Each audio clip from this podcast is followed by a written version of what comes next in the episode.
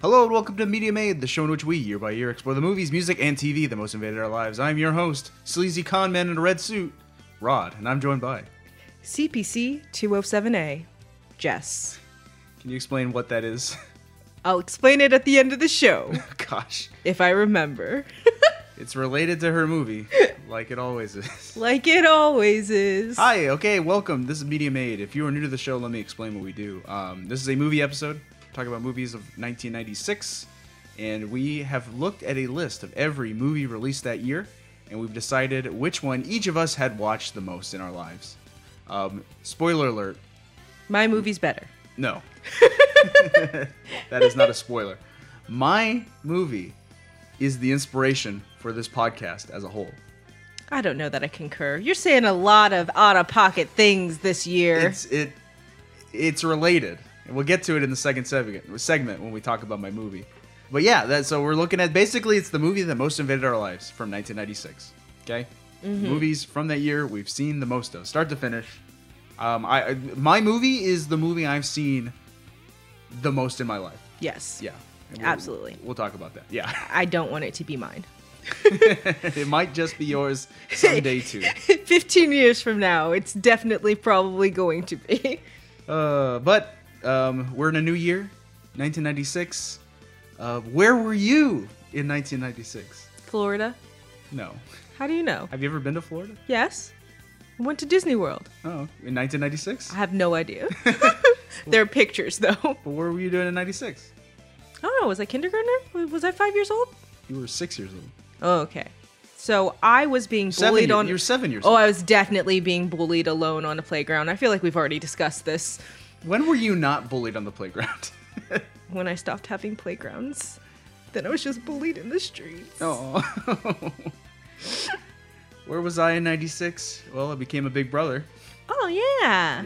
Yeah. Um, I think it was my last year of uh, preschool. It was like I entered in my last year of preschool. Uh, Cute. I would start kindergarten in '97. Cute. Yep, Mm, so- You're about to be a real schoolboy. Yeah.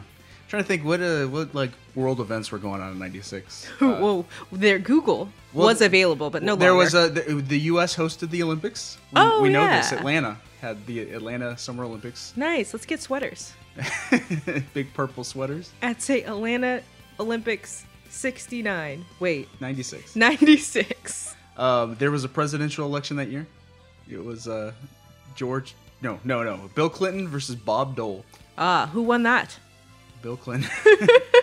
right before the trouble started. Oh no. Um, my dad said that when he when Bob Dole was running for president, he wanted to create a fake bumper sticker that said Bob Dole for pineapple, You should just- still do this. which is something my dad would do.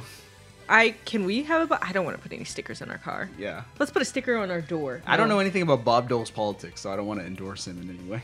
But Dole pineapple. The secret is that it wasn't actually those two gentlemen as president. They had been kidnapped by Kane and Kodos what? from The Simpsons. Oh, gosh. There's an episode where they get abducted by aliens, and they the aliens take their place in the election. you have been on a Simpsons kick. Well, I, I saw that was like the only Simpsons episode I ever saw as a kid. That's weird. Yeah, like I remember my friend Chris came over, and I wasn't allowed to watch The Simpsons, but that night, you know, we snuck downstairs and watched it on the TV. And I remember Bill Clinton and Bob Dole got uh, abducted by aliens. You've always been a troublemaker. always. Kids, don't be like Rodney. Anyway, uh, let's jump in to our movies. yeah. So, first movie we're going to talk about is Justice Movie of 96, released August 14th, 1996, written by Michael Hitchcock, directed by Harry Weiner, starring Jamie Lee Curtis, Kevin Pollak, Jennifer Tilly, Wallace Shawn, Caroline Allen, Christopher McDonald, Sheila McCarthy, and Jennifer Love Hewitt. That is House Arrest. You two are in very serious trouble. Do you hear me? Very serious trouble. Matter of fact, starting right now, you're both grounded. No offense, guys, but I think you are.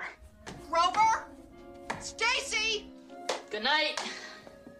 These are the kind of children you would raise alone. Troublemakers. So I got that clip because I think that's the like that's the pr- like the you know it's the premise of the movie and what like probably got the movie made was it's like well what if the kids grounded the parents and like that because was like, they deserved that's it. a one million dollar idea. Let's make that movie. The problem is it stopped there. I, I, what do you mean problem? There was no problems with this movie. This movie has a lot of problems.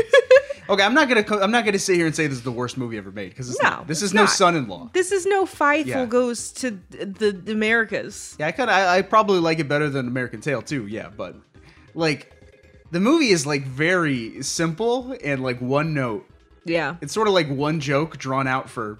ninety minutes. Yeah, if it, it, y- I wouldn't be surprised if you had told me this was a TV movie. It feels like a TV movie with a budget, Yeah, yeah, but I would say barely with a the budget. Uh, yeah, I mm, I enjoyed the movie. All right, t- tell us what is this movie about? Uh, this movie is about uh, a child named Grover, whom found out his parents are separating, took that badly, and so locked them in their basement on their honeymoon until Uh, their they could, anniversary. Oh, on their anniversary until they could work it out and be married. Okay, That's that's that- it. Yeah, that's the they plot. lock their parents in the basement. They put them on house arrest. They ground them and say, "Hey, work out your problems so you guys don't get divorced." Yes, but you know that would be a little bit too one note. So of course he tells his friend, and his friend, and in telling his friend, he is overheard by his school bully, and then his school bully's like, "Yeah, I'm bringing my parents over too." The whole neighborhood brings their parents into the basement yes, to work out their differences. Yeah, basically. So we just got five ho- five households in one basement. Except the kids aren't in the basement; they're running rampant in this house that has too many breakable things. Yep. So it's basically children committing uh, a a crime. The crime being CPC 207A. California Kidnapping. California Penal Code 207A. Kidnapping of parents. kidnapping just in general. Yeah. Okay. So, wh- why is this your movie? Where did you first see it? On TV? Did it freaking run on TBS or something? Probably. I don't know that it, I can't The remember. Family Channel. Yeah, I can't remember the first movie I actually saw in theaters. This wasn't it. For sure. Um, but I definitely caught it on cable or whatever. I ca- caught it on a station several times. And I liked the concept of it. I thought it was like interesting. Um, especially as a kid, just kind of like it's Home Alone esque, but a little bit more believable because it's harder for me to believe one child booby trapped a whole home, but it's easy for me to believe a delinquent with many other children to help. like at least board up a, a basement. Door. Yeah. yeah. It, it has it has a lot of DNA of your Home Alone or the Parent Trap. You know, where it's like scheming kids or Mm-hmm. Who know much better than their adult counterparts. I remember uh, uh, Cheaper by the Dozen had a little bit of stuff like this, where like they're terrorizing the nanny or something or the babysitter. I don't know if cheaper by maybe yours, mine, and ours. I can't remember one of those movies. Yeah. You know, just scheming kids. That was a thing. Scheming kids in the nineties. Your Scooby Doo groups. They're, they're scheming kids. Meddling kids. Oh, yes. There's difference between scheming and meddling. Yes. Uh, anyway, so let's talk about how this movie was made. Spoiler alert: There's not a whole lot to it. uh, so, like your movies are really hard to research because they're like super obscure. I like obscure movies. Okay, let's be honest. I can be mainstream in a lot of ways.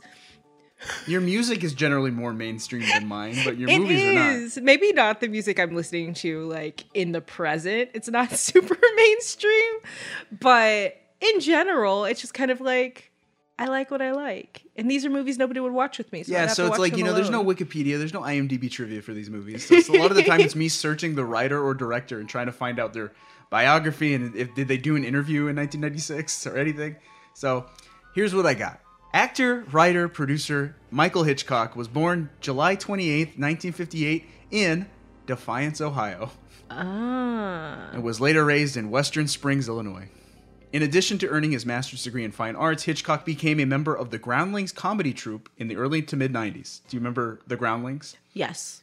Can you name some members of the Groundlings? That guy from the office. I yeah, I don't know actually. Oh, okay. I, I of, of the sh- all of the movies and shows we've talked about, the like the three main actors from the Groundlings that have appeared in things we've talked about for this show include Phil Hartman, Mm-hmm. yes. who was many characters in Brave Little Toaster.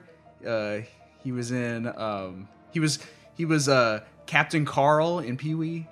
He was uh, we didn't talk about it, but he was in News Radio. He was filming News Radio Yeah. at this time. Um, the other another person is John Lovitz, Oh yeah, played the radio in Brave Little Toaster, and of course Paul Rubens, Pee Wee himself, Meh. who we've talked about with Pee Wee and Buffy and many other things. Oh yeah. I was like, don't put him in. But he wasn't Buffy. He was in Buffy. He was in Matilda. We didn't talk about Matilda. We just. There's a runner-up. Uh yeah. anyway, uh, Hi- Michael Hitchcock's first writing credit was the 1992 crime drama Where the Day Takes You. Have you ever seen or heard of that? No, and that doesn't sound like a title for a crime drama. Where the Day Takes You. Don't know. Anyway, and he subsequently received writing credits on The Thief and the Cobbler, the Miramax cut, Uh, and Problem Child 3, Junior in Love. did, you, did you watch that one? yes. Do you remember a couple of months ago when I was sitting in here watching the first Problem Child? Yes, I do. And I was like, I remember liking this movie it and hold up? watching, and going like, this is not good.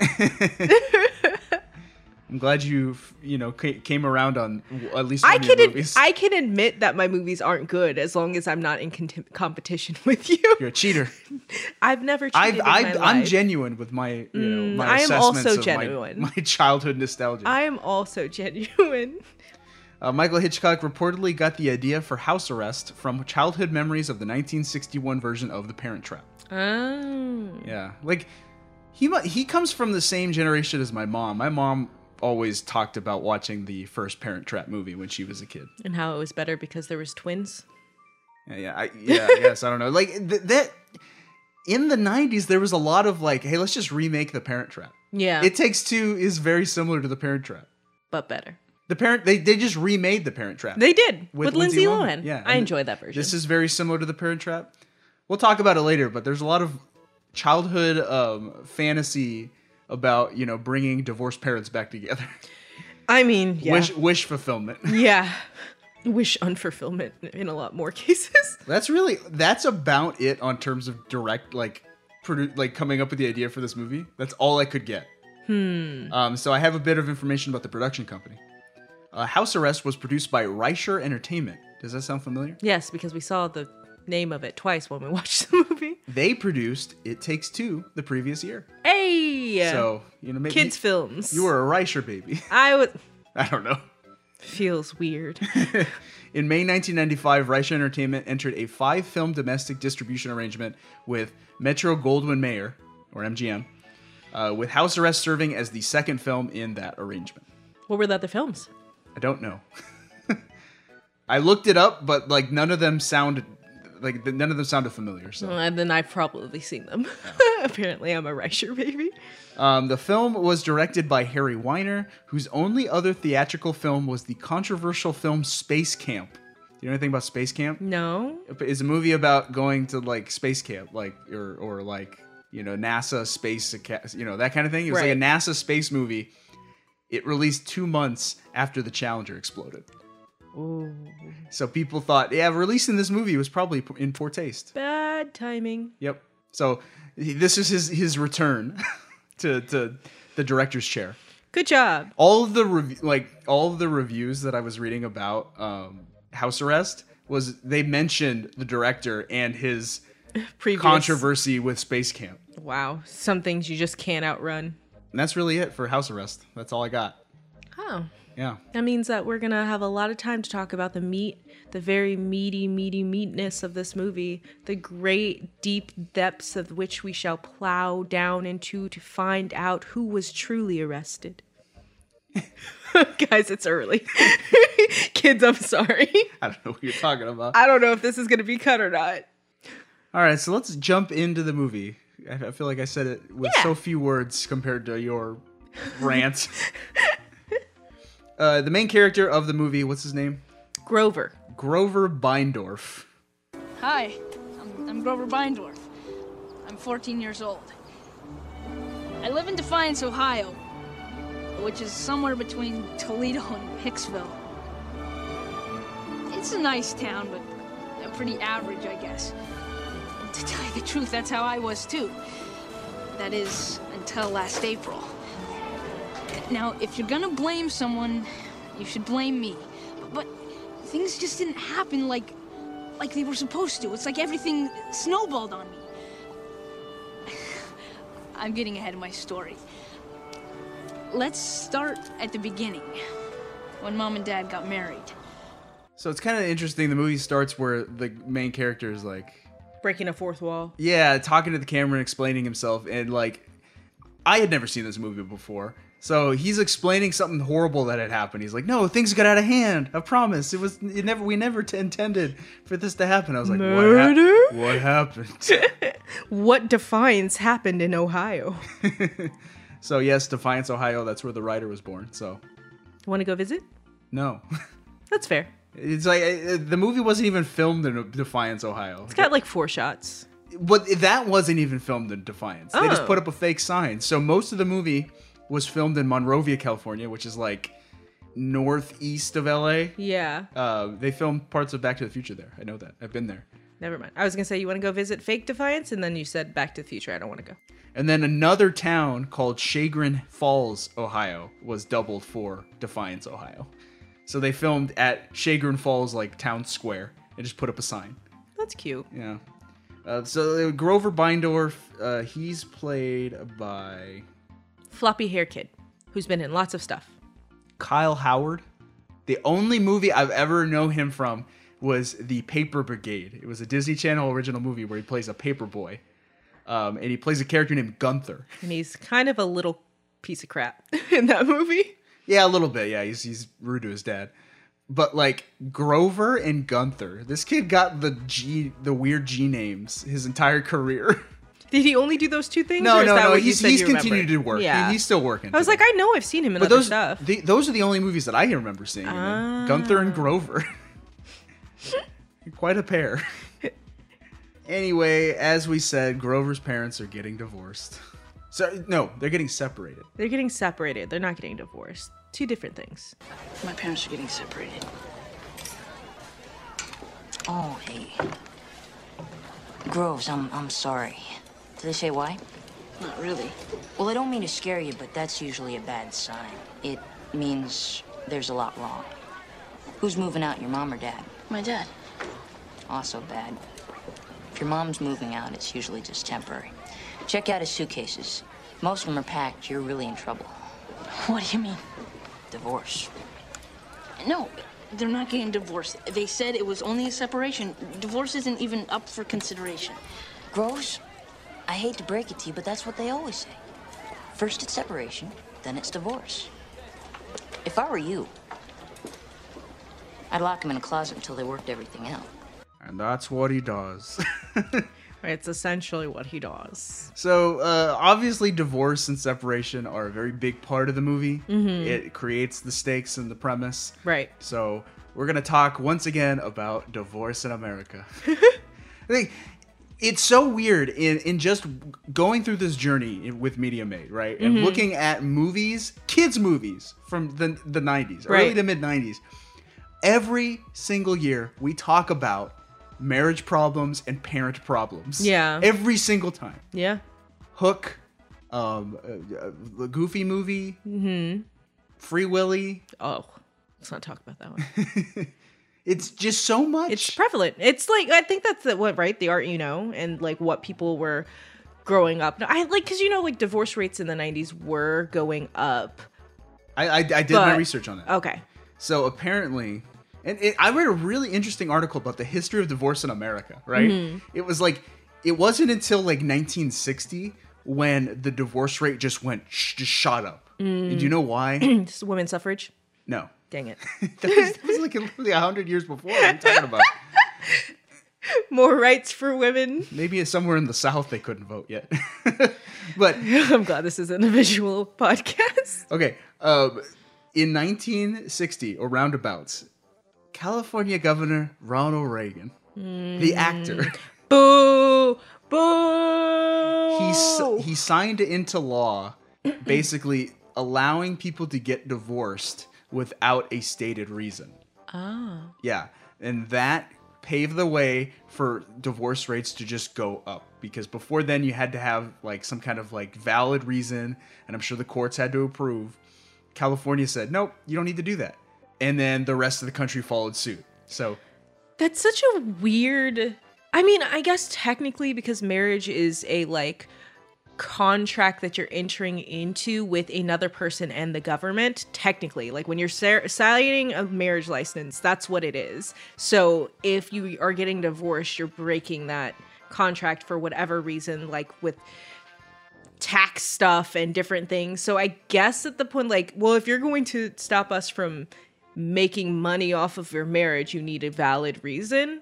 But that sounds insane to me. Like somebody 50 miles, 50 miles, way more than that. Someone, someone in a capital far away from us can have a d- hand in a decision in our relationship and how we decide to move forward with it. That sounds insane. That's, that's the way it was. So, from 1960 to 1980, the divorce rate more than doubled. From 9.2 divorces per 1,000 married women to 22.6 per divorces per 1,000 married women. I don't know why I don't know why they measured it in married women, but that's that's what they did. Um, that meant that while less than 20% of couples who married in 1950 ended up divorced, about 50% of couples who married in 1970 did. And this period was known as the divorce revolution. I thought it was the free love period. That too. hmm. Hmm. anyway, so I want to think that, you know, an entire generation of creatives in Hollywood, right? All were basically, they all grew up with their parents having been divorced. Yeah, that's what I was them. thinking. So Yeah. they're all projecting. And now they're their parents and they're confronting their own issues with their spouses and they're like, "Oh crap, I don't want to put my child through the same thing I did." Or I wi- you know, now that I can write movies and create fantasies, I wish that I could like, you know, conjure up a family where the kids convince the parents not to get divorced. Yeah, which I think is so interesting because I feel like when you're a child, it's got it's hard, right? Like it's hard when your parents split, and uh, I know that when when me and my sisters went through it, I was old enough to know it wasn't my fault, you know, like that it wasn't because of anything that I did.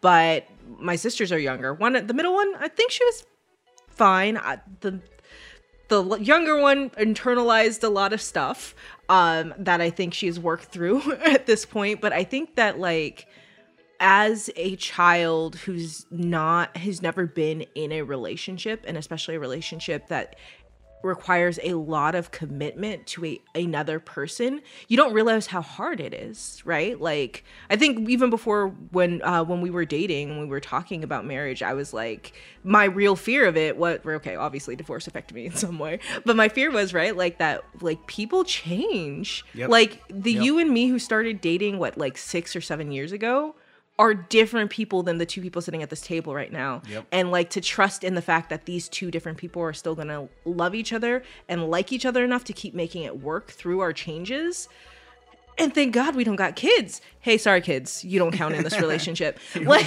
we're not your real mom. but like you know it's it's hard so i can understand wanting to create a fantasy where it's just kind of like man there's a lot of real problems between me and my wife i wish our kids could be enough that's what this movie is and that breaks my heart Yep. And uh, we've I, this is all related. We've we've identified this trend before. This trope. What is that trope? What is it? dad guilt Dad guilt. so yep, a lot of Hollywood writers were encountering the dad guilt, and maybe they were having marriage problems like their parents before them because hurt people hurt people. yep And they're like, oh my gosh, this you know like I need to create something to- right to express myself.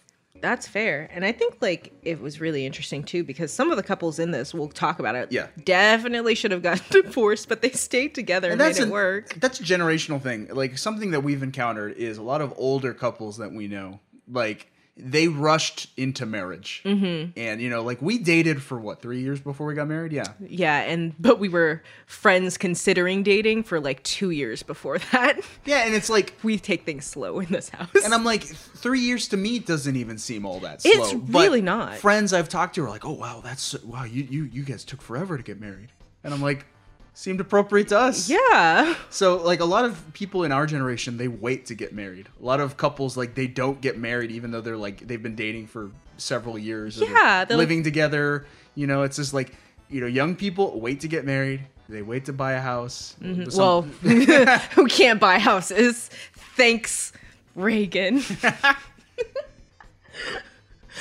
But yeah, right? Like we got to like I got to fill you out. If I'm like saying forever, I understand forever is a very long time. Yeah. So, you know, it's different.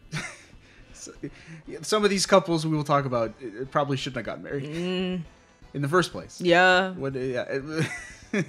And should have broken it off yes. by the end. Yes.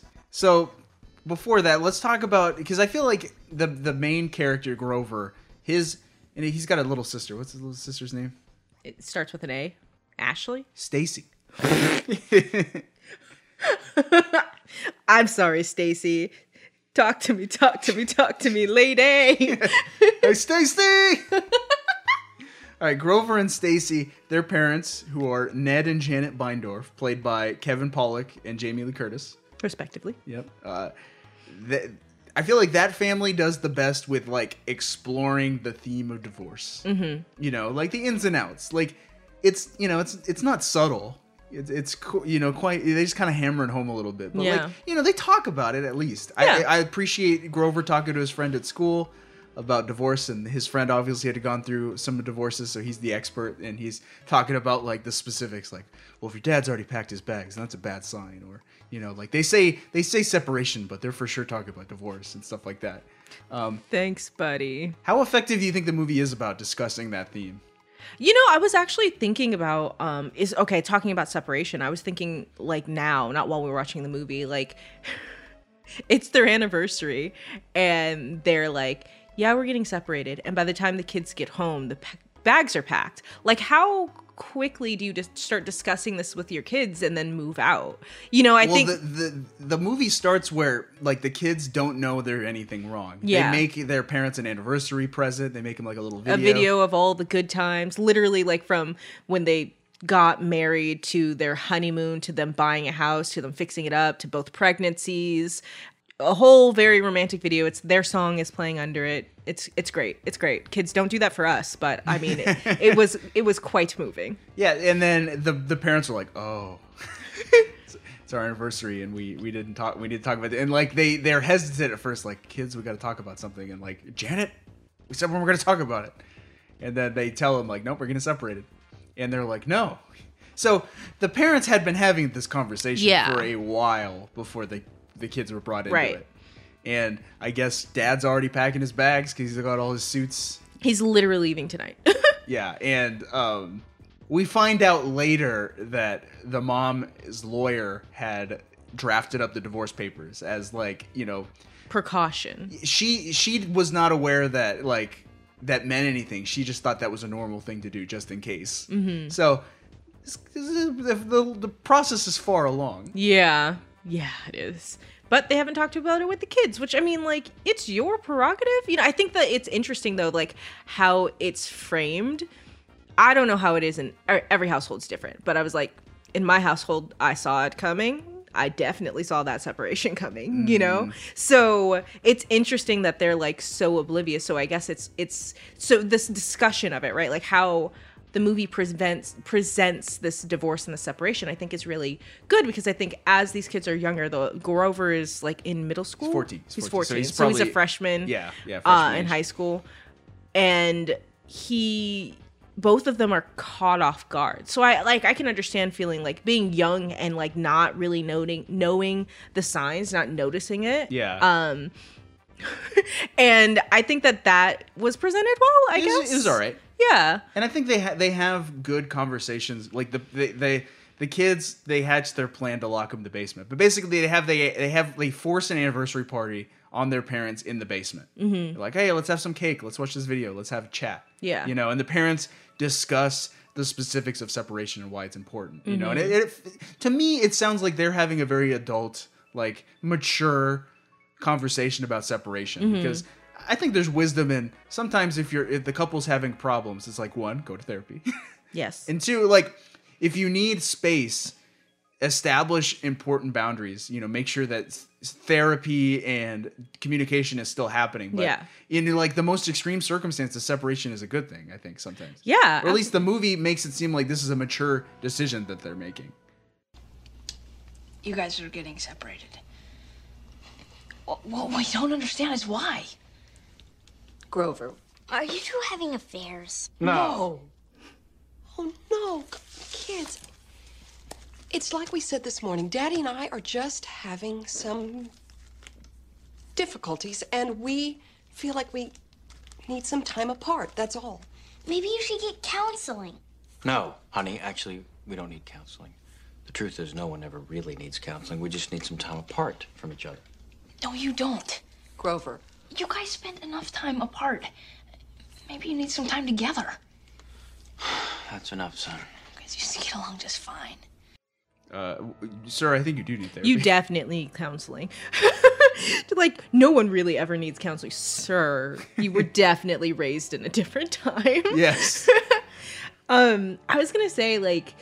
I, I think I, I think I said this when we were watching it. I was like, it's clear that both of the, even though we don't follow Stacy um, to school, that she said, "Are you having affairs?" It's clear that she, much like her brother, talked to her friends about it, right? Like because these are things that I think that you talk to your friends who have had this kind of thing happen, and they're like, "What what can I expect? Like, why did it happen for them? Like, we don't understand, you know." had an affair. like what's that i don't know but he had it and it made my mom mad you know um but i also think like this is a really good um i think this is one of those things like you said the movie does well like we're having a conversation about Yeah, it yeah. it could definitely be more in depth but like this is how these parents choose to talk to their children about this right like in truths but in also like obscurities that's not what it is whatsoever the word is when you're like not telling vagueness, like Vagueness. truth but vague truthful but vague Yeah. but I also wish the movie did more to like show us how things are progressing. So we get that one line before it's like, ah, you should lock them in the closet. And then we don't get any real thought of it. We just get like, hey, Stacy, let's go make the the basement look nice and throw them a party and then let's go up and get some like and then it's just happening. We didn't even see him talk to Stacy about like let's lock our parents in the basement. Yeah, we didn't it just see- happened. It just happens. The one thing the book said is don't argue in front of the children. Did the book also mention that I would always be the fall? Shh. What? Keep your voice down, I Ned. think they know there's something wrong here, Janet. Just be quiet. What's that? I don't know. Grover, what are you doing up there? I'm nailing the door There you shut. go. We're nailing the door shut. It's just drops. What? And it just happens. Yep. it's like I feel like that that scene there in the basement right before they locked him in there. I feel it's like, hey, th- this is some good drama. This is you know some important conversations going on here. You know they're they're discussing like I don't know, like, th- The needs of your parents as individuals, seeing them as people. yeah, and like understanding like the difference. It's like well the parents feel like oh we just need some time apart, right? And the p- the kids like well maybe you guys need more time together because you're both workaholics. 'Cause That Yep. was another thing in the '90s. Yes. Their house was really big. They both needed to work good jobs. as we've talked about with the dad guilt, a lot of overworked parents in the 90s. This is the generation of the latchkey kid. Mm-hmm. Yep. Parents are always away, they're always apart. You know, they're always too busy working to connect with themselves between themselves and with the kids. And you specifically know that these kids are latchkey kids because one, you see them come home after school all the time and uh and just be alone. And you see at the very beginning the mom saying, Hey, when you get home, there's a lasagna, do this, this, this. And then Stacy always wears a necklace with a key around her neck. At every point, unless she's like in pajamas, she has literally a key hanging around her neck because Yeah. they are home alone all the time. Right. So th- it's- I'm like I'm like okay, they're, they're presenting a very like legitimate real family here with Yeah. real problems and they're discussing them and then she's just like, "Hey, I'm nailing the door shut." What what? Grover and then it becomes a cartoon like immediately and it, it falls apart. You guys are gonna stay down there a while. He's really doing it. He's nailing the door shut. Grover, stop it right now! What you're doing is very bad for the wood! We'll pay for the wood. We'll come back in the morning and see if you guys have worked anything out. Do they work anything out like in think- that night? it's like that's that's the that's very kid thinking. like, oh, just one night trapped in a room. To, you know they sleep in the same room, right? like they'll be fine. Wow. no, it's- they don't. they they they don't. They fight uh, and stuff like that. And that's another thing. The movie even says like, "Hey, don't fight in front of the kids," mm-hmm. which I thought I was like, "That's that's a good line to put in there because yeah, you shouldn't fight in front of the kids." yeah. And I'm sure that's what parents like. They read books about like you know how to how to deal with your troubled marriage with the presence of kids. Yeah. I think it's uh, like important Uh, hi, welcome to another episode of We Are Dinks, but we're going to talk about how to rear children. Um, I think there's like a lot of good in not like fighting in front of your kids, but like showing your children that like disagreements happen between two people who love each other and that they can be worked out like in Yeah. a good healthy way but like arguing and being petty and nasty Passive aggressive. is not good right. for your kids or for you Okay, so the movie is setting all this stuff up, and then they get to the premise, which is like, admittedly, a cute premise. Like, hey, Yeah. we're gonna knock, the, we're gonna lock the parents in the basement, we're gonna ground them, Mhm. and they're gonna deal with their problems. Like, what crazy antics are gonna happen? But that's it.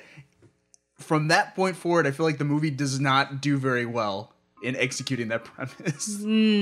It's very limited. it's very one note it's a one trick pony it did the trick it lied down Yeah, that's it. so what happens next? Obviously, the parents don't work out the problems in that one night. The kids are like, "Nope, you're gonna stay down there yeah and- all weekend."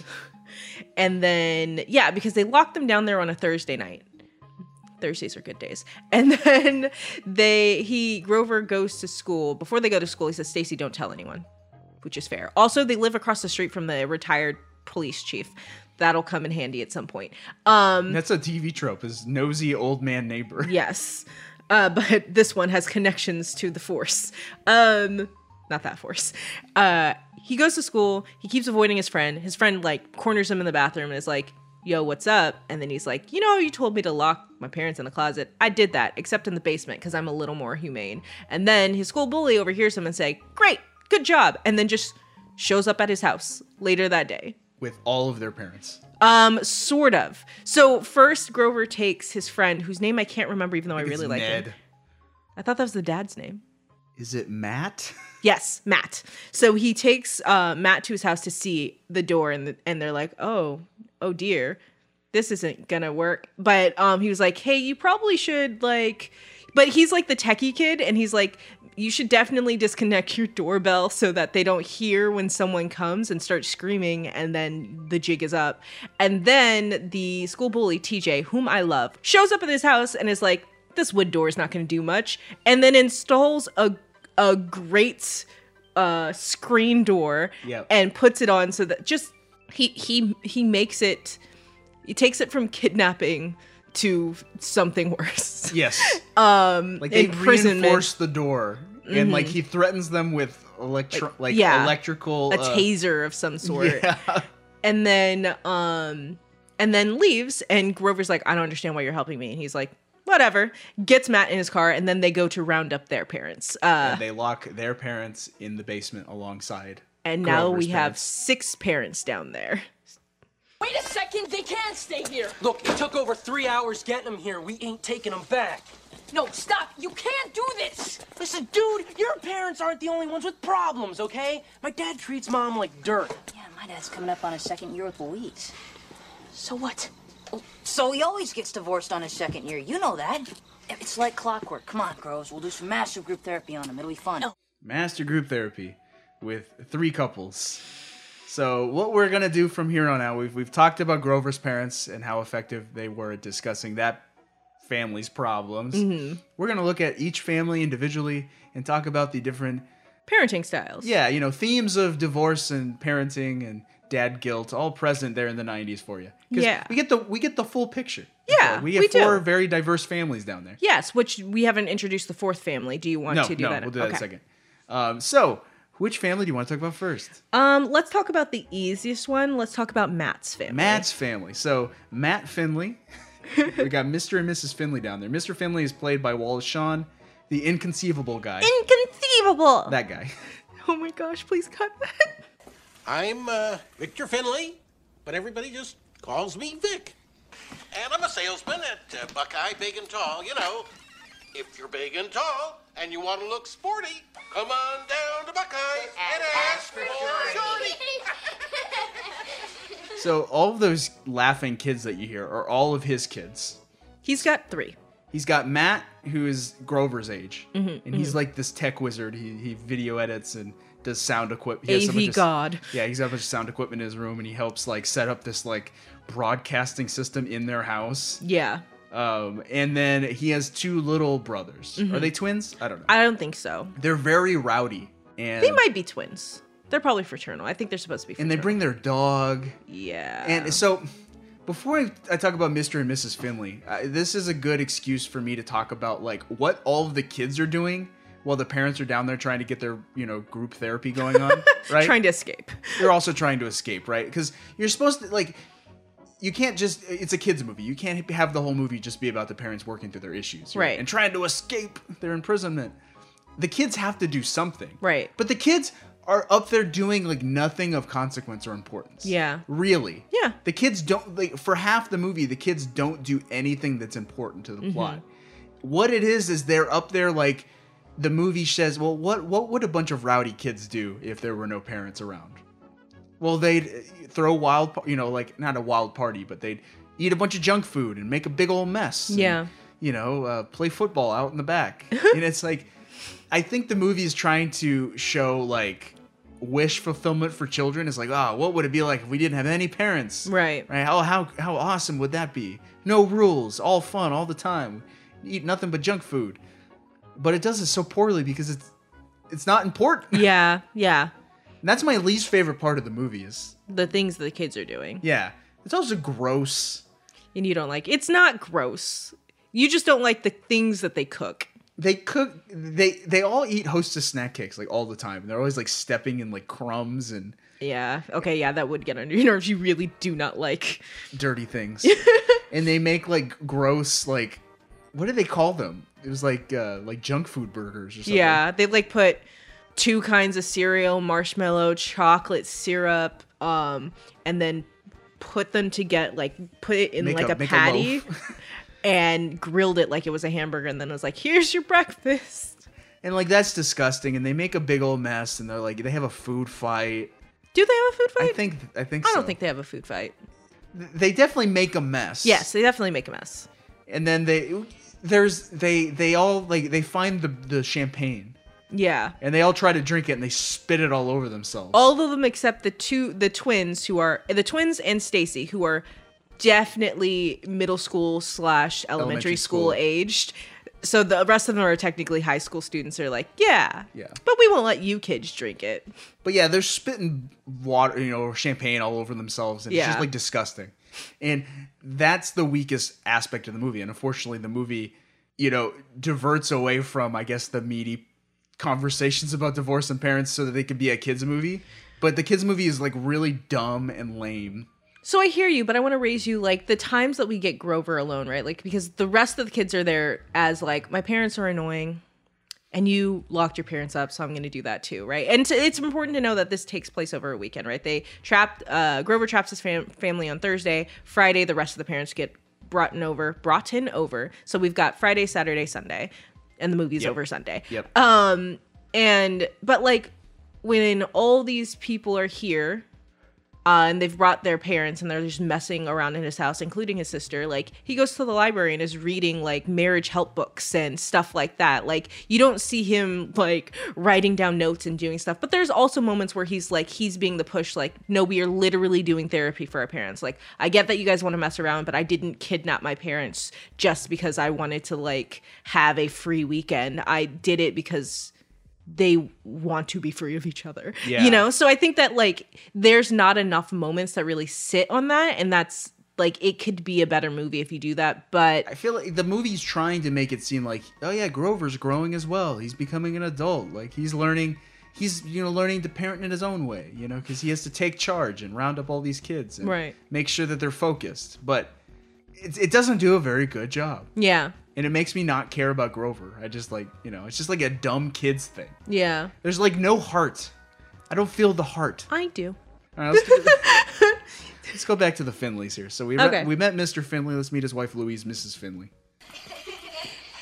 Oh, uh, hi. Um, I'm Louise Finley, and I am a, a part-time cosmetologist at Stang's Pharmacy, and I'm I'm Vic's full-time audience. yes. Well, I'm always getting standing ovations, especially in bed.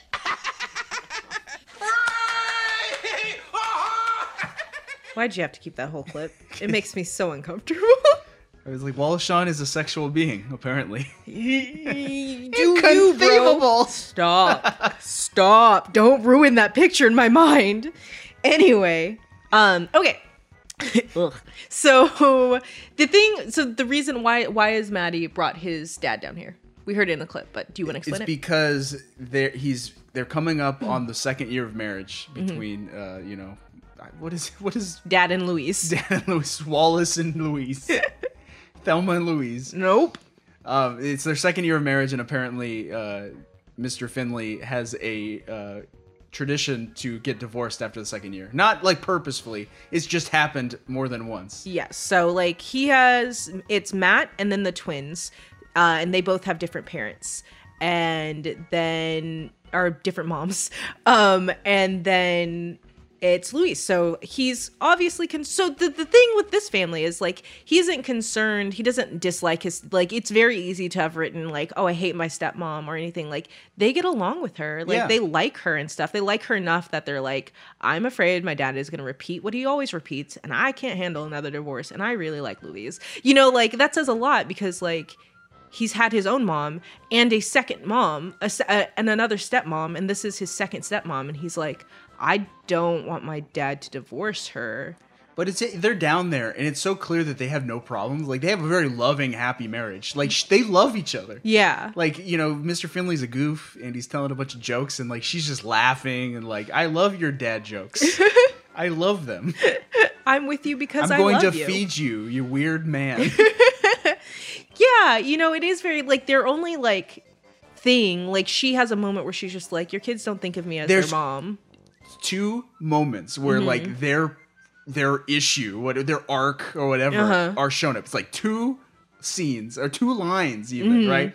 And that's where I was like, you guys could have developed this a little bit more, but it's like Mhm. nothing. It's like Yeah. two lines, and I've got them both.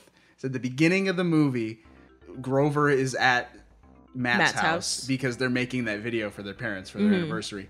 And Luis comes in and is, you know, trying to round up the kids for school. Teddy, Jimmy, you're gonna be late for school. I don't think it's gonna work. Yeah, it will. No, it won't. Luis? Hi, kids. Hi, Mrs. Finley. Would you get to rest? You can't make us. Yeah, you're not a real mom. You're not a real mom. Which y- you're supposed to remember that, like as a Mhm. thing that Mrs. Finley, but I think that's poor screenwriting because the movie starts with Grover, who's definitely the main character, talking to the camera, explaining that he's going to show you what happened Mm-hmm. last summer or whatever. Um, and so I'm like, okay, Grover's the main character. And then we're at Matt's house, and Matt's mom comes in, and I'm expecting not to have to care about Matt's mom Mhm. because Grover's the main character, not Right. Matt. So I missed this line until I was getting these clips. I didn't think it was all that important, so it just went over my head. I was like, I, this is this is unimportant to me. Yeah, I think that's really interesting because I don't even remember that line. Like the li- only line I remember f- that uh, happened in our house is like when their dad is on the phone with one of his previous wives, and he's just like, "How am I? How do I owe you child support? I have the kids." Child support. But yeah, So you're it's I had fully did not expect I should have known better because Wallace Shawn's a you know, he's a notable actor, but I Mhm. should have known. But I didn't think I was ever gonna see these characters again Mm, until that's they fair. show up at the house in the basement. Um, and then we get a minor scene, which I like this scene and I wish there was more of it, but like they have a conversation about why Louise is sad. Mhm. And it- she's like worried about getting her cigarette. She's also jonesing for a cigarette. But That's true. Just, just hang on a little longer, honey. I mean, uh, when we get out of here, I'm going to buy you a whole truckload of cigarettes. No, it's, no, it's it's not that. Well, what is it then? It just it just must be nice to have kids who care about you as much as theirs do. What are you talking about? My kids love you. You see, it's your kids. I mean, they don't think of me as their mother. They don't even want me as their mother. Well, of course they do. Why do you think they locked you in here? He's got a point. Yeah. And I was like, and he's like, that that's an interesting angle. You know, this isn't your stereotypical like, oh, we, we hate our evil stepmom situation. It's like, no, she's a great person. Yeah. And she loves your dad and they he loves her and they have a really wonderful relationship. Yeah, I could see like the twins being less like part of the decision because they're just like our brother took us here and our parents, but like that's because they're at that age. But like they do want her to be there, you Yeah, know? So yeah. it's like, yeah, it was very beautiful. It's like a very like nice little gem tucked in all the dirt. yeah, but it's like it, it's su- super undeveloped, and that's what's frustrating. Because I was Yeah. like, I want more of these type of scenes. Like I- this was Mhm. my favorite scene in the movie. I think was this maybe the talk when they're with Grover and his family when they're when they're eating cake, and right before they lock him in the basement. mm-hmm. But like you get all of this is buried under you know like mess jokes and junk Yeah. food and kids screaming. Yeah. It does have a, li- a nice little resolution a little bit later Yes. when like Matt is down there and uh, the next family will talk. The dad of Matt like was grabbing him and she like pulls him down the stairs like get off my child and he's like thanks mom and leaves and she's like he called me mom he called me mom Because he does call her Louise for most of the movie. Yeah. So that you know, it's a nice bare bones. It's a skeleton of an arc. yeah It could have been a good. You know, it could have been good could have been good could have been better it was good but it was could have been way better. there was a lot of murk on that shine Yeah, that's the problem with this movie as a whole. It's like there's an interest. You know, it's very interesting premise, Mm. good foundation, but they don't build anything on it. yeah Falls yeah. apart. it's like too many characters and not enough time Yeah. I think that's why it feels more like a TV movie, movie than Yeah. anything else. Because like I've definitely seen movies that like concentrate on other like groups of people and make everyone feel fleshed out. Right. A better screenwriter could have done better. You know. Yeah. A, a- a rewrite even. Yeah, I was like, I would see I would see another version of this. Yeah. But Anyway, let's move on to the next family, the Krups. so we've talked about um, TJ, the bully. Like right? TJ. Do you want to talk about TJ or his parents first? I guess because we really haven't talked too much about TJ. Ah, I I feel like TJ's parents inform No, no, no. Yeah, yeah, yeah. I don't know. I, I think they're like really like intertwined. TJ's I think TJ is the strongest character in He's this. de- he has the most. You can you can infer more most about him, but the movie again that's we had to put the effort into that. Yeah. the movie doesn't do a good job of explaining TJ's character. Um, we have to analyze him. Yeah, it's a lot of it's not done like in dialogue. A lot of it is just like you can see the body language. You can see how he's reacting Yeah. to how his mother and father are interacting and how other people, you know, like it's it's very easy to parse out when you're watching it, which is why he's my favorite character. But I don't think that was all on the page. Yeah. Oh. It's definitely like maybe the director and maybe the actor like putting his own spin on it. So Yeah. let, us talk about TJ then first. Okay. So, TJ, he's introduced as Grover's bully. yeah. Like he pushes him down and laughs at him and he's got his own group of like punk friends that he hangs around with. right. And then all of a sudden, after he overhears Grover's plan about locking his parents in the basement, uh, he just shows up at the house Yeah. and is now all buddy buddy with everybody It takes a minute, but Yeah, not a he's- very long minute. It seems very strange, like very different from the character he was at the beginning of the movie. Like he like stuffs Grover in a trash can early in the movie, Yes. and then later on, like he's like kissing him on the cheek and you know just being a big goof. but like if it's with his character um that i can infer uh that he would because it can be right like the idea like it's a day between him being like bully and him being buddy buddy um but when you s- when we talk about how his parents and how he like reacts to that it's very easy to see that even if he enjoys something he's learned to like not present that like to have like a hard cover on top because his dad is his dad right and like that's how he protects himself right Sure, kind of it's thing a defense mechanism. I, Yeah. get, I get that why he's a bully, but also like I don't know, he's very quick to just like get rid of the facade and just be a big like charismatic goof. you Mhm. know, he's very flamboyant and like performative. You know, yeah very quickly. he's But- very much a theater kid But This- I, I got a clip of like him being the tough enforcer type because that's the role he plays. yeah he's the enforcer in this movie Everyone is going to participate, Dad. And why's that, son? because if you don't, we won't feed you. And then. Well, then we'll shut off the water. It means once you flush that toilet, your drinking water's gone. You wouldn't. Of course he wouldn't. Oh, yes, we would, Louise. So yeah, he's you know threatens them with tasers. He Yep. threatens to shut off their water. He's Yep. just like a tough guy, mm-hmm but also he's just a weird goof yeah who likes to prance around and he does he, He, like, actually he- takes like really good care of the younger kids he puts on like a robe and like has a pipe and it's just like you know just being a just goofy kid. yeah Uh, but you, you heard it. You heard his father there. You Mhm. know, it, we we infer that the reason TJ is the way he is is because his father is kind of a jerk. He's uh, what's what's his name here? His real name or the name you always call him? So it's Donald and Gwenna Krupp, and Donald Krupp is played by Christopher McDonald, who's Shooter McGavin from Happy Gilmore. like he is the quintessential 80s 90s douche yeah like punchable face mean uh, so we we meet them Yes, I'm Donald Krupp, attorney at law. And I want you kids to know that you are guilty of kidnapping under Ohio Revised Code Section 2905.01. This is an aggravated felony of the first degree. Second degree under the revised code. Gwenna, I'm talking. No, Mrs. Krupp, what were you saying? Gwenna Krupp, homemaker.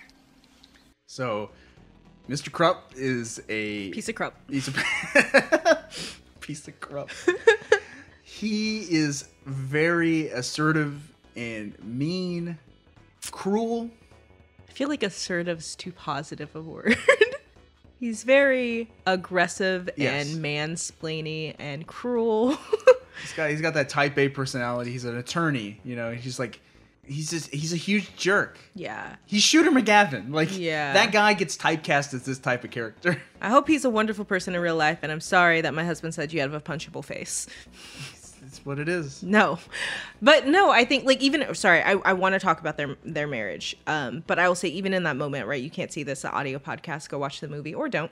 Um, like in that moment when his dad snaps at his mom and says like basically to shut up.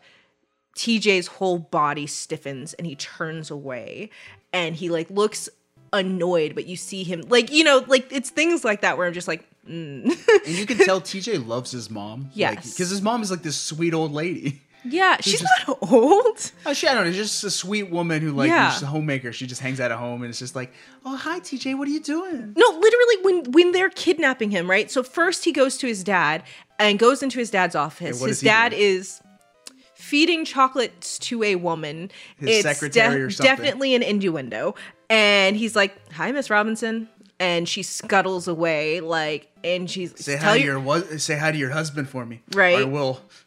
and like like this is an, a normal occurrence for him to walk in on his dad with a woman in his lap feeding her something and he kidnaps him but when he goes to kidnap his mom he goes she, he basically was like oh we're doing an experiment for um, Sociology. sociology it's a sociology experiment and she's like okay honey how are you doing in that class how about what like and just asking and he, they're just like roping her up talking to her calmly and he's like being very gentle with her you know like i don't know how they got the attorney out of his office with black hooded and all that stuff but like you can tell that he really like loves and cherishes his mom and he does not think highly of his father whatsoever Yeah, he's like he hates that his father treats his mom like dirt. yeah That's what and, he said. and he does right like there are other occasions where you can see their uh the Krupp's relationship um and he's always cutting her off right like and at one point um like you you heard her like jump in there so it's like actually under the revised law it's da da da like she has stuff to say she is bright she was obviously studied law you find out that they were both lawyers and they were both planning Law to go to law students. school. Yeah, they were going to go to law school together, but they didn't have enough money when they started dating. So she stopped going to school to make money so that he could go to school. Yep. She deferred to him. Yep. And this is the way he treats her. yeah you know like and i think that that's gross Yeah. You know? It's a very I was again, it's like a great foundation for a great character study, I guess. You know, char- Mhm. good characterization set up, but they don't pay it off very well. Yeah, because I think like people do do that, right? Like Yeah, they they yeah. drop out of school to support the person that they love, X, Y, and Z. Um, and there's nothing wrong with that if it is a mutual thing and you're talking about it. Like we talk about stuff like that in our relationship, just like I don't want to be doing this. can you make a lot of money so I can do something else? and and we're like, you know, if it's within our ability, we do, but we do it for us, right? And we always check in to see uh, if we're all feeling comfortable with this. But like, it also just kind of seems like even if I can't even remember her name, the mom, Gwenna. even if Gwenna like did feel bad about or like wasn't feeling the most comfortable, she didn't speak up. Like she she's just like, no, it's it's fine. The struggle's fine. The toilet's fine because he's gonna be happy. And and she, just like shuts off. she shuts her own needs off and her own desires off so that she can be like this perfect little homemaker. Which is there's nothing wrong with being a homemaker if that's what you want to do. But you need to stand and you up for have yourself. respect for it. Like and Yeah. you, you and people respect you for it. I so, sorry. But she doesn't have respect for herself, and that's the problem. Like you, the movie, again, very weakly, at least like shows a character arc where she learns to step, stand up for herself Mhm. a little bit, yeah. but in like a very childlike way. Her standing up for herself is to throw cake at her husband, like, Yeah. or shove cake in his face, like stop interrupting me. Yeah. And that comes from some but that also comes from someone else standing up for her, like allowing her to see like that nah. You know, uh, a lot of people don't dress their age. Phil Donahue did a whole show Great. about No the one wants to hear Bears. about Phil Donahue right now. Why are you always interrupting her all the time? I don't think I always. How would you interrupt like it if somebody interrupted you every time you started to talk? her. Well, like I said, I don't I think I, don't think always- you respect her very much. respect. That, she's my wife. Of course, I respect her. For God's sakes. Well, actually, Donald, you do When interrupt I'm me. talking. And I will say, one of like, I feel like I I I see this in troubled marriages. It's like the husband and the wife need to respect each other. Yeah. If there's not a mutual respect, there's gonna be problems. You're quoting Pride and Prejudice, I just want you to know. Am I? Oh. Okay, well, there you go. But it's the truth, you know, like Call if me Mr. Bingley. or no, Mr. Bennett. No, he definitely there was definitely no mutual respect in their life in their marriage. But no, you're right. Like I 100% agree like there needs to be respect on both both sides otherwise like what that's that's why like this is surprise surprise kids this is the marriage that we don't think should have continued to be at the end of this movie they should have definitely got divorced um i think tj would have been a happier kid for it you know Yeah, I feel like because some- how do you sit there so sorry I was like, some marriages. I was like, eh, they're, if they're not if they're not gonna work, they they don't work. He's already proven to like. They, they I feel like they don't mend at the end of the movie very well. They don't. Like how do you how do you expect to like how can you say I respect my wife? I just had another woman in my lap 2 days ago. Like, you know, and I think you're right. Like just talking about the ending where their resolution, quote unquote resolution, um they're practicing law together. They have their own like law firm and she's at his office. So now like even when you see that like then like like And yeah, she- he can't have his flings in his office anymore cuz she's there. And like the movie is like, and if if he tries anything, she knows that she could just you know kick him to the curb. And I'm Yeah. like, that's not healthy. No, it's not healthy. You guys should separate. Yes. And I think that's a that's an interesting thing about all these movies from the 90s where it's like the goal is to get the parents back together, you know, fix the divorce. It's like Mm-hmm. Mhm. I want to be honest, I think like in some circumstances divorce isn't a bad thing, especially Yeah. if the foundation wasn't good to start with. Like Yeah, or if the foundation is just rotted, because sometimes yeah, it's good, it just goes wrong. And I do want to say, like, she probably like it, taking this to like the real world, she probably couldn't have divorced. She's been a homemaker for how long? Mm. She doesn't have money under her name. She doesn't have an account separate from her she husband. used him to get that that law degree. So once once she gets that law gr- law degree, you know, then she can go. But like before that, like she would have to like do what? Move in with her parents, still go back to waiting tables until she could um go until she could afford law school again? No, not while also taking care of a a, a child. You, you know, like so realistically, she would have no choice but to stay with him. But the movie doesn't talk about The movie doesn't talk about it. That's why I was like, we are finding more interesting the things to talk about than the movie bothers to. Yeah. That's what's It would frustrating. be a very different movie. This it's closer to the kind of movies I watched like mid 2000s on, just super depressing. we'll get there. All right, but you heard her voice confronting Mr. Krupp there in that last clip. There's another. There is a fourth parent, uh, or you know, a, another parent who's locked in the basement late in the movie, Mhm. and that is Mrs. Figler. Now, Mrs. Figler is the mom to who? Jennifer Love Hewitt. So Jennifer Love Hewitt plays a character named Brooke, and Brooke is like Grover's like sh- crush. Yes. School crush. Uh-huh. And uh, Grover just so happens to be at the library uh, Researching how to make his parents better. and he sees her at the library crying and i guess they say hey i got a plan what you know why are you crying oh you have a problem with your mom well let's lock her in the basement too yeah He wasn't for this plan of adding more people until a hot girl was crying in front of him. Hey guys. Hey. Um, everything okay? Everything is just groovy. Well, uh, listen, I brought some company. um, I think, I think we can help her. Hi. There- In comes Jennifer Love Hewitt. And they lock her mother, Mrs. Figler, played by Jennifer Tilly, in the in the basement. Yeah. Now, t- describe mm, m- Mrs. Figler. She's pretty. She's young. That's it. So she she has very childlike qualities. Which Yes. one? I'll play the clip and then I'll talk about it. I guess. Is this a PTA meeting? Mom. Brooke, don't call me mom. I have a name. What is it? What is it? Cindy. Thank you. Fresh meat. Excuse me. What seems to be the problem here? We've been kidnapped, honey. my name is Gwen, and this is my husband, Don. So Mrs. Figler, Miss uh, Miss Figler, her problem is that she is trying too hard to connect with her daughter. Yeah, you know, like I honestly feel like she they don't address it, but she's I think she's a young mom. I think she probably got I pregnant assume so. at at 14, 15. That, that it's it's str- it seems that way, but again, they don't touch on it. Yeah.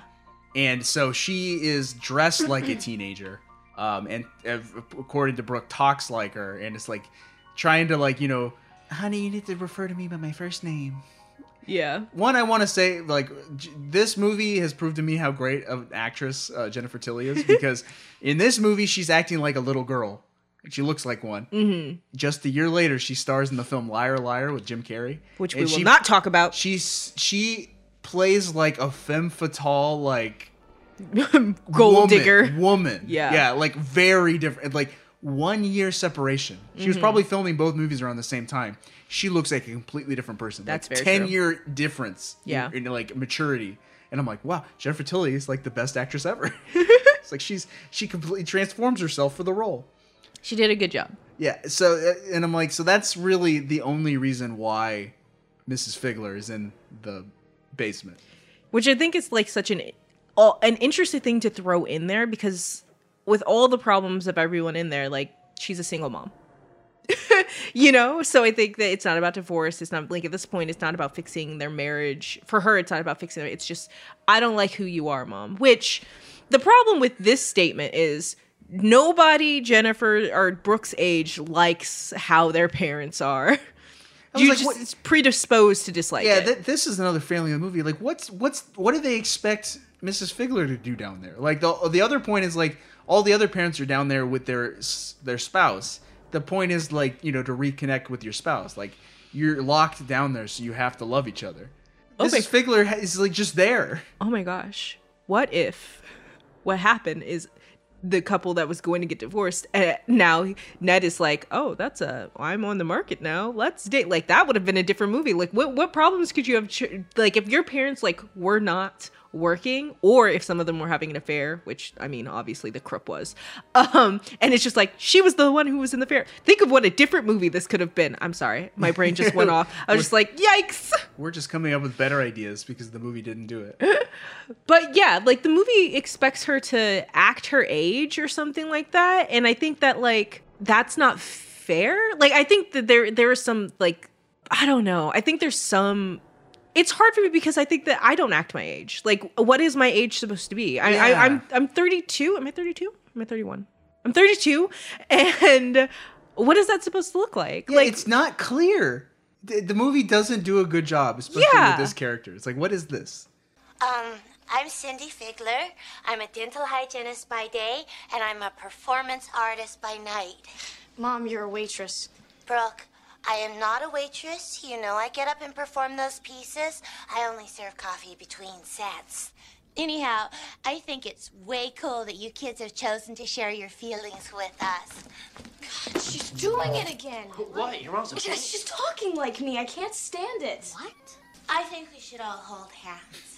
Mom, please. I think they're throwing some new agey stuff in there to make her weird. Not and it's not that new agey stuff is weird, but they're like skewing it as weird. But I was like, she sounds the most put together. I'm a single mom. I'm working, and I'm still going after my dream while raising my child who's not dropped out of school, who is doing well.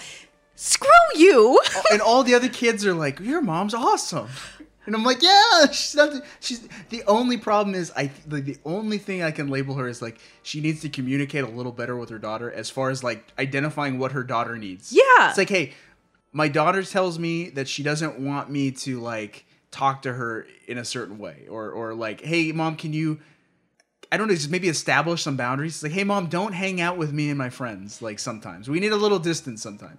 And that I totally get, right? Where I'm just like, yeah, pl- maybe don't, maybe don't. Yeah, you're the cool mom. My friends like you, but I also would like my friends to like me for me, please. Yeah. But there's some stuff like the like I just sitting your daughter down, like, baby, this is how I talk, and you're gonna have to be okay. Like, if it feels like akin to when people are like, don't talk to me in Sp- like, mom, don't talk to me in Spanish. I don't want people to know I speak Spanish. Like, it's that thing, and I can understand Yeah. where the kid is coming from, but like, there's some things that you just gotta like, no. Yeah, I'm gonna side with the parent on this one, not the, Oh. Yeah. not the adult, like not the teenager. Exactly. Where it's just like, honey, this is how I talk. Like, I, there's like, I use meme words in my, like, sometimes I'm hanging out, I'm not hanging out with teens. Sometimes I'm with friends that have children that are teenaged. And I'll say something because I'm on TikTok far too often. And they'll be like, how do you know our language? And I'm just like, okay, you know, like, it's Yeah. fine. You know, like, we live in a world that is the internet. So it's fine. But, so, mm, Mm, I don't know. So, um, Brooke had a lot more issues. Brooke, they do need counseling. They do need family counseling. Yes. the two of them. My dad's pretty stubborn, you know? Yeah, so's ours. You know, your mom's been handling this the best of all. Yeah, she should. She's been in therapy since the day I was born. Well, it worked. I mean, she's always been the most popular mom on the block, and that was okay when I was seven, but I now she wants to like go and hang out with me and my friends, or worse, go out with us. I, that's where she learned to stay out of my life. So that sounds like a you problem, Brooke. That is definitely a Brooke problem. I'm sorry. Your mom probably needed to be in therapy since you were born because you were born young and the dad wasn't around. So I can only think about how that happened. Brooke, baby, in in 10 years, you're going to have talks with your mom and you're going to feel real bad. like, oh, when you become a woman and understand the struggle, Brooke. All I could say is like the only thing is like, hey, lay out some ground rules and some boundaries. Boundaries Yes. are important for every relationship. Yes. Mm-hmm. Every every you know every every type of relationship. Lay down some boundaries. That's it. It's like, hey, mom. Can we establish some boundaries? Uh, I, I would prefer to like you know give me the independence to hang out with my friends by myself. It's like Mhm. there I would love to spend time with you still, you know, and we can still do that, but you need to allow me to have some independence, you know. Right. And that's fine. And then Brooke's mom could say, "Brooke, I want you to respect my occupation. Yeah. It's like I'm a dental hygienist. I, f- you know, put bun- I put food on the table. I want to do what makes me happy. This is my creative outlet. Support Right. me. Right? I'm like that's all they need to do. They don't need no one needs to be locked in a closet here. No. Be like, Brooke, I'll stop buying you cute clothes. yeah, man. And that's really the the four families and the movie doesn't do anything beyond what we talked about. Really. Yeah. That's it. Yeah. It's like we talked about the Borton stuff and the rest is like fluff. Yeah. I mean, they get out, just so you know. Yeah, kid kid related antics and like you know the parents trying to escape the basement. You know, climb up through the laundry chute or you know pick their way through the concrete.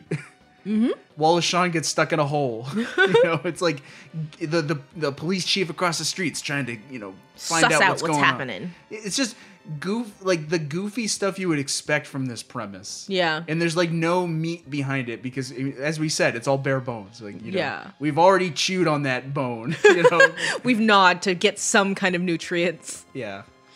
Uh, so that's that's House Arrest. If you care to watch the movie and h- figure out how all of these relationships are resolved, yeah, y- you can. Yeah. I believe the movie's free on YouTube in like 20 parts. Yeah. Is that how we watched it? No, we, I mean we wa- we watched it on Amazon. and everything. Oh, yeah, yeah, yeah, yeah, yeah. But yeah, if you want to watch it for free, I think it's all on YouTube for free in many different parts. You can do it. Would you recommend it?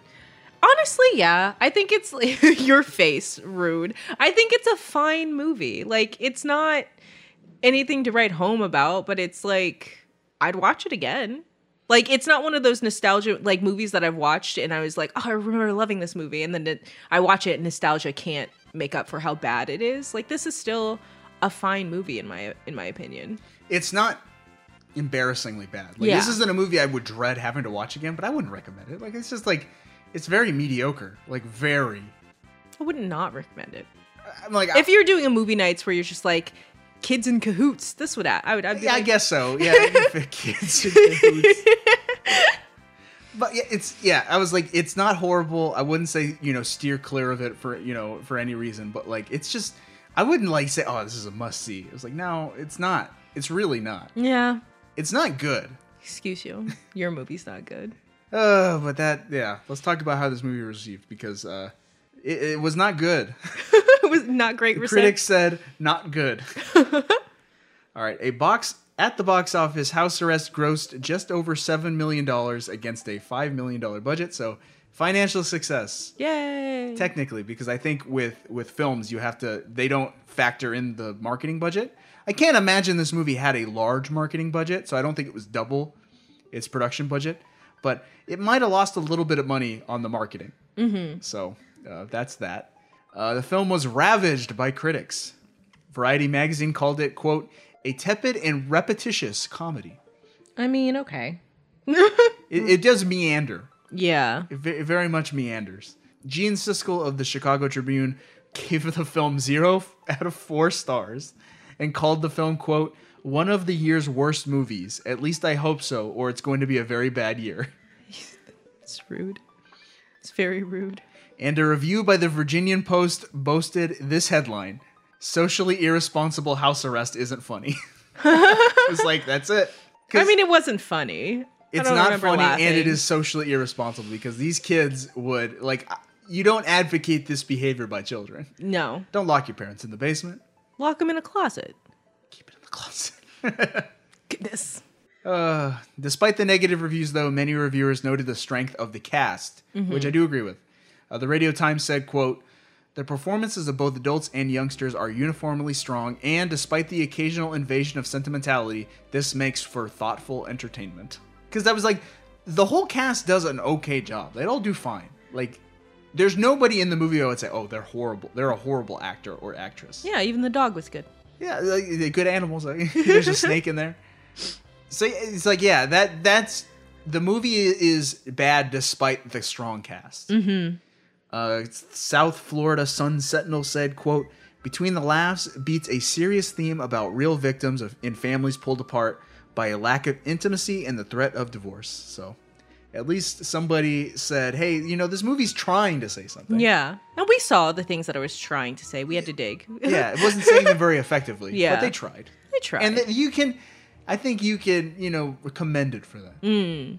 And uh, Kyle Howard, who played Grover, was nominated for a Young Artist Award for Best Performance in a Feature Film Leading Young Actor. So good job, Grover. Good job, Grove. And as far as the legacy of House Arrest, uh, there's not anything, nothing. Like as far as like there, like there's no sequel, you know, like there's no soundtrack album. If there was, I would have been able to find the freaking Sesame Street punk cover that they played in the movie. There's a there's a scene. Did you just rip it from here? No, I couldn't find it. Mm. There's a scene in the movie where they're like the kids are you know messing up the house and they play a punk version of the Sesame Street theme song, and I can't find it anywhere. Why didn't you just rip it straight from the file? From the movie? Because there's talking over it. Oh, well, I mean, we could still play it. No, no. Oh yeah. So what I did was I got the legacy of uh, some of the the a- like you know the players, the creative players in the movie, you know the writer, director, and stuff like that. So in July 1997, Reicher Entertainment closed its film unit due to underperforming box office sales. In- this movie was one of those. So then they didn't reach the five that they were trying to do? They did. They did Ah. release the five, but after that, they had to just shut down their entire film division All because right, it sure. wasn't enough. Um, I think there was a space movie that they made that lost like so much money. Space Camp? No, it wasn't that one, but it was like yeah, the budget was just too high and it made no money. Mm. So I don't think House Arrest like lost all that much money, but you know, the Reicher's under other uh, releases did. Uh, though director Harry Weiner has stayed busy as a TV director and producer through his production company Smash Media, House Arrest was his last theatrical effort. You did an okay job. And Michael Hitchcock has gone on to bigger and better things, writing and producing television shows like Mad TV, Glee, and Crazy Ex Girlfriend. And with House Arrest being his first true acting credit, Hitchcock has since launched a prolific acting career as well. Like he gets more work as an actor than he does as a TV like writer, director, or producer. What did he look like? I'm trying. He's to, one of the in, in-house arrest. He's one of the cops. He's the white cop. I'm trying to. In my head, I was like, wait, was did he write on Glee or was he in Glee? No, he produced Glee. okay, and I think he write it. He wrote and directed Glee as well. Got he, it. He might have been in Glee. that that's why I was like, who in this like n- not not an adult? Glee is a. Oh, I mean, obviously they were all adults playing high school students, but then also I was like, Crazy Rich Girl, what? Not Crazy Rich Girlfriend, Crazy Ex Girlfriend. in Glee, he played a in season one a rival Glee club director named Dalton Roomba. Okay, hey Dalton, Roomba. That's just what it said, and that's house arrest. Yay! So instead of the punk version of Sesame Street, which I couldn't find, we're gonna close out with the Captain and Tennille song "Love Will Keep Us Together," which was Grover's parents' song. It played during their wedding video or whatever. Lame. Yep. So we're gonna close out that, and uh, we'll be back after the break with my movie of 1996. Cause I really love you. Stop. I've been thinking of you. Look in my heart and let love keep us together.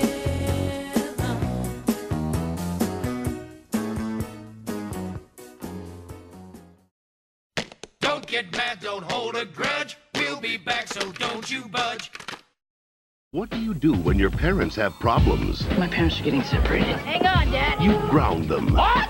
You guys are gonna stay down there a while. Now everyone's gonna do it. You take your dad, I'll take mine. Till their parents learn a lesson. This is great. Okay, kids, come out with your hands up. House arrest. It's mine. Later. Rated PG. Starts Wednesday, August 7th.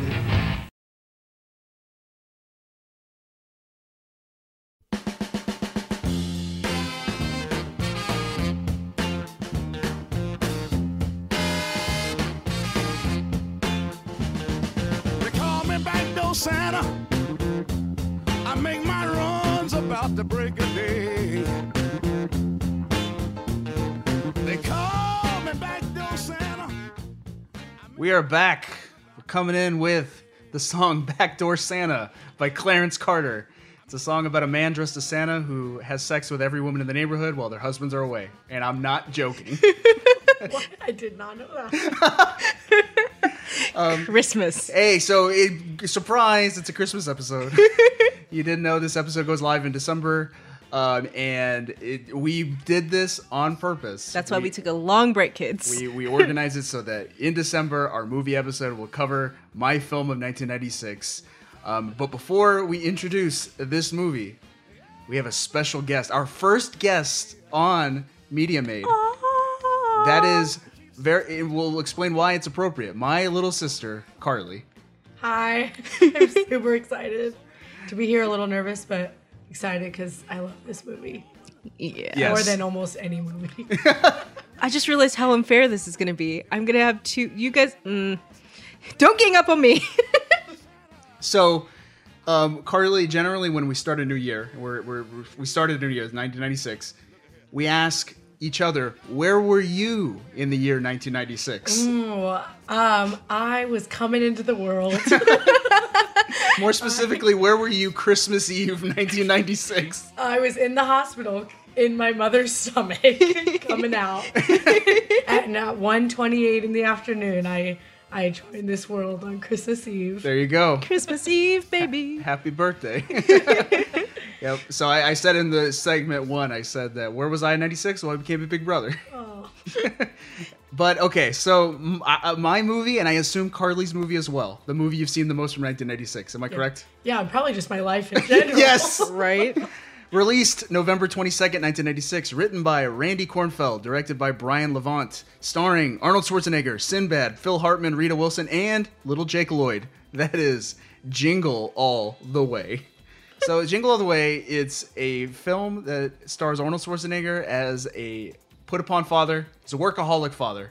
Uh, not our first in Media Maid um, who at Christmas Eve needs to get one special toy for his son, Jamie.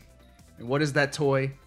A Turbo Man. I want the Turbo Man action figure with the arms and legs that move, and the boomerang suitor, and the rocket the realistic voice activator that says five different phrases, including it's turbo time. Accessories sold separately, batteries not included. So Carly and I are listening. We have the clips in our ears. Jess does not. But what were we doing? They were miming the entire thing with hand motions included. All right. So I think we talked a little bit about this when the media made idea came to you know came about. Jess says it was her idea. It was my idea. What was your idea? My idea was, hey, wouldn't it be interesting to like go through a list of movies that came out in any given year and then see which one we have seen the most and watch it to see what kind of humor and stuff was built into us because of the things that we watched growing up. So I remember that conversation going, "What movie have you seen the most of in your life? Just not year, not not based on year, just in general in your life. What movie have you seen the most of?" And without question, the movie I've seen the most in my life is Jingle All the Way. Yeah. Carly, you as yeah, well. Yeah. Every year, multiple times, I think. Jingle Within All- a span of three weeks. Jingle All the Way is the Lloyd family tradition at Christmas. yes, it is. And nobody else has that family tradition. No. And when I am- get so excited when I hear other people say, "Oh yeah, my family watches Jingle All the Way," and I'm like, "Oh my god!" Every time, like I ask somebody, they say they have no idea what that is.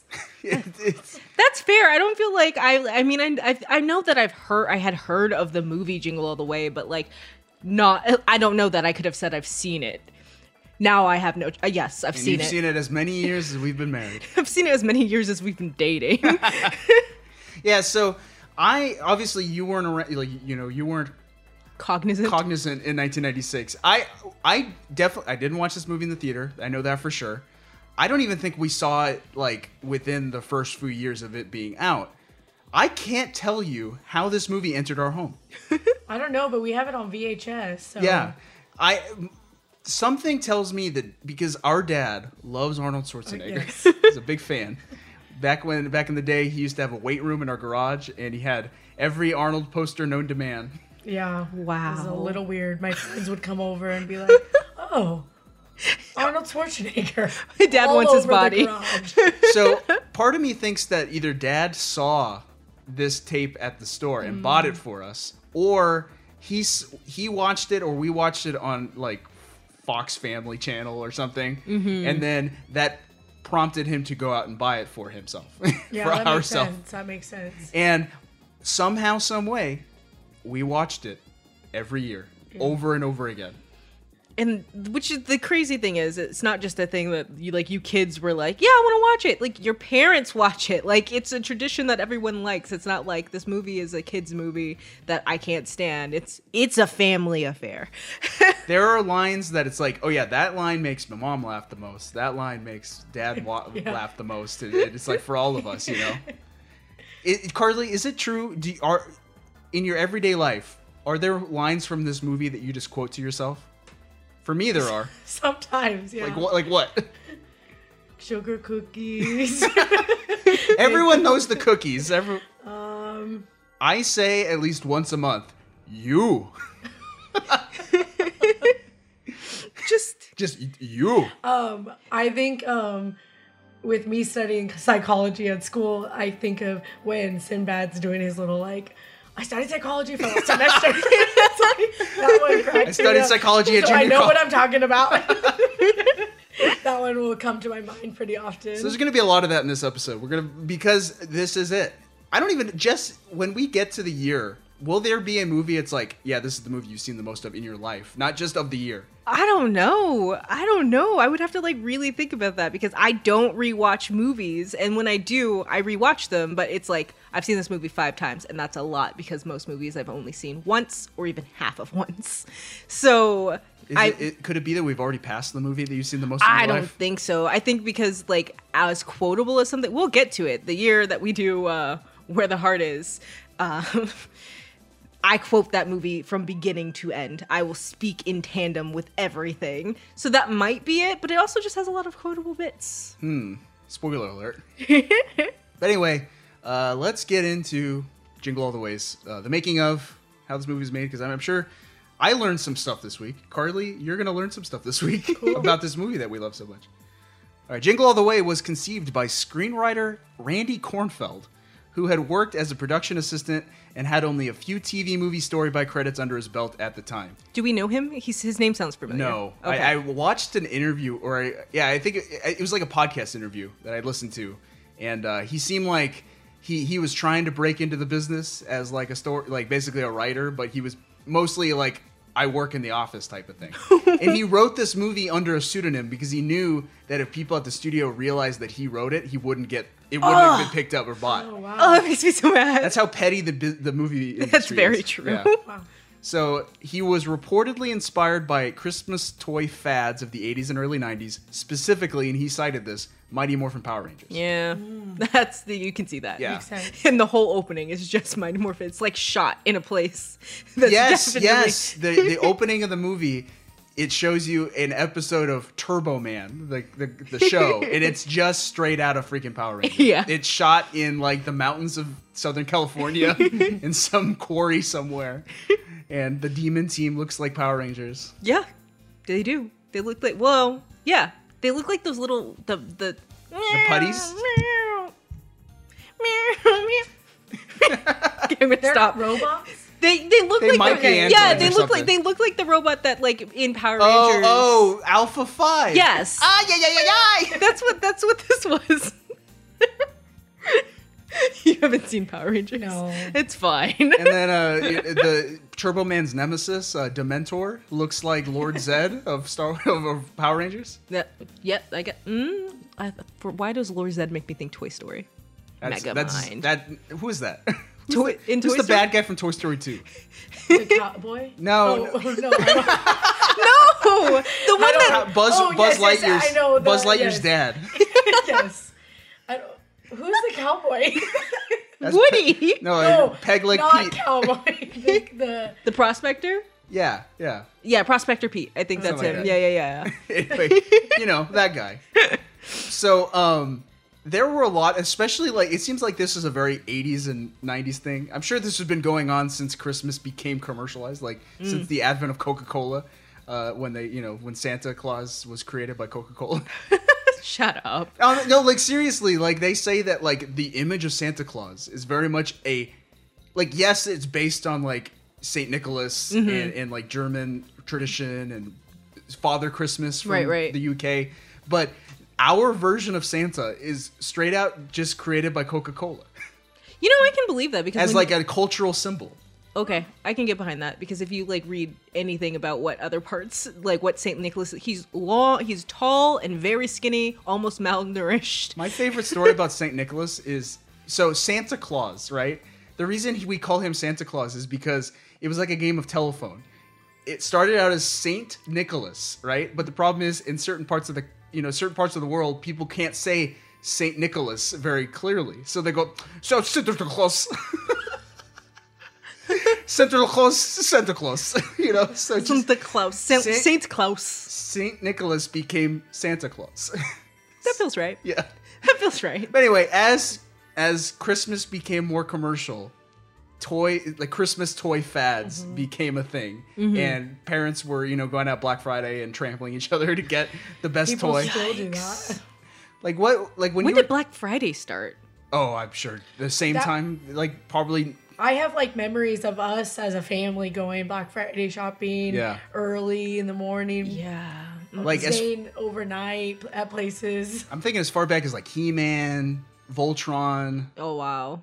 Uh, uh, Mi- uh, Ninja Turtles, all those toys from the 80s. Like Yeah, that's fair. do you, d- what was the big toy fad when you were a kid that like is like Furby. Really? Yes. Yes. In '96, this the year this movie came out. I don't. It was kind of prophetic. The movie is, start- you know, is about this like epic toy that all the families want and all the kids want, but the parents are like, you know, fighting over. Was Tickle Me Elmo? Oh yeah. So my, I remember my mom complaining about trying to find the Tickle Me Elmo.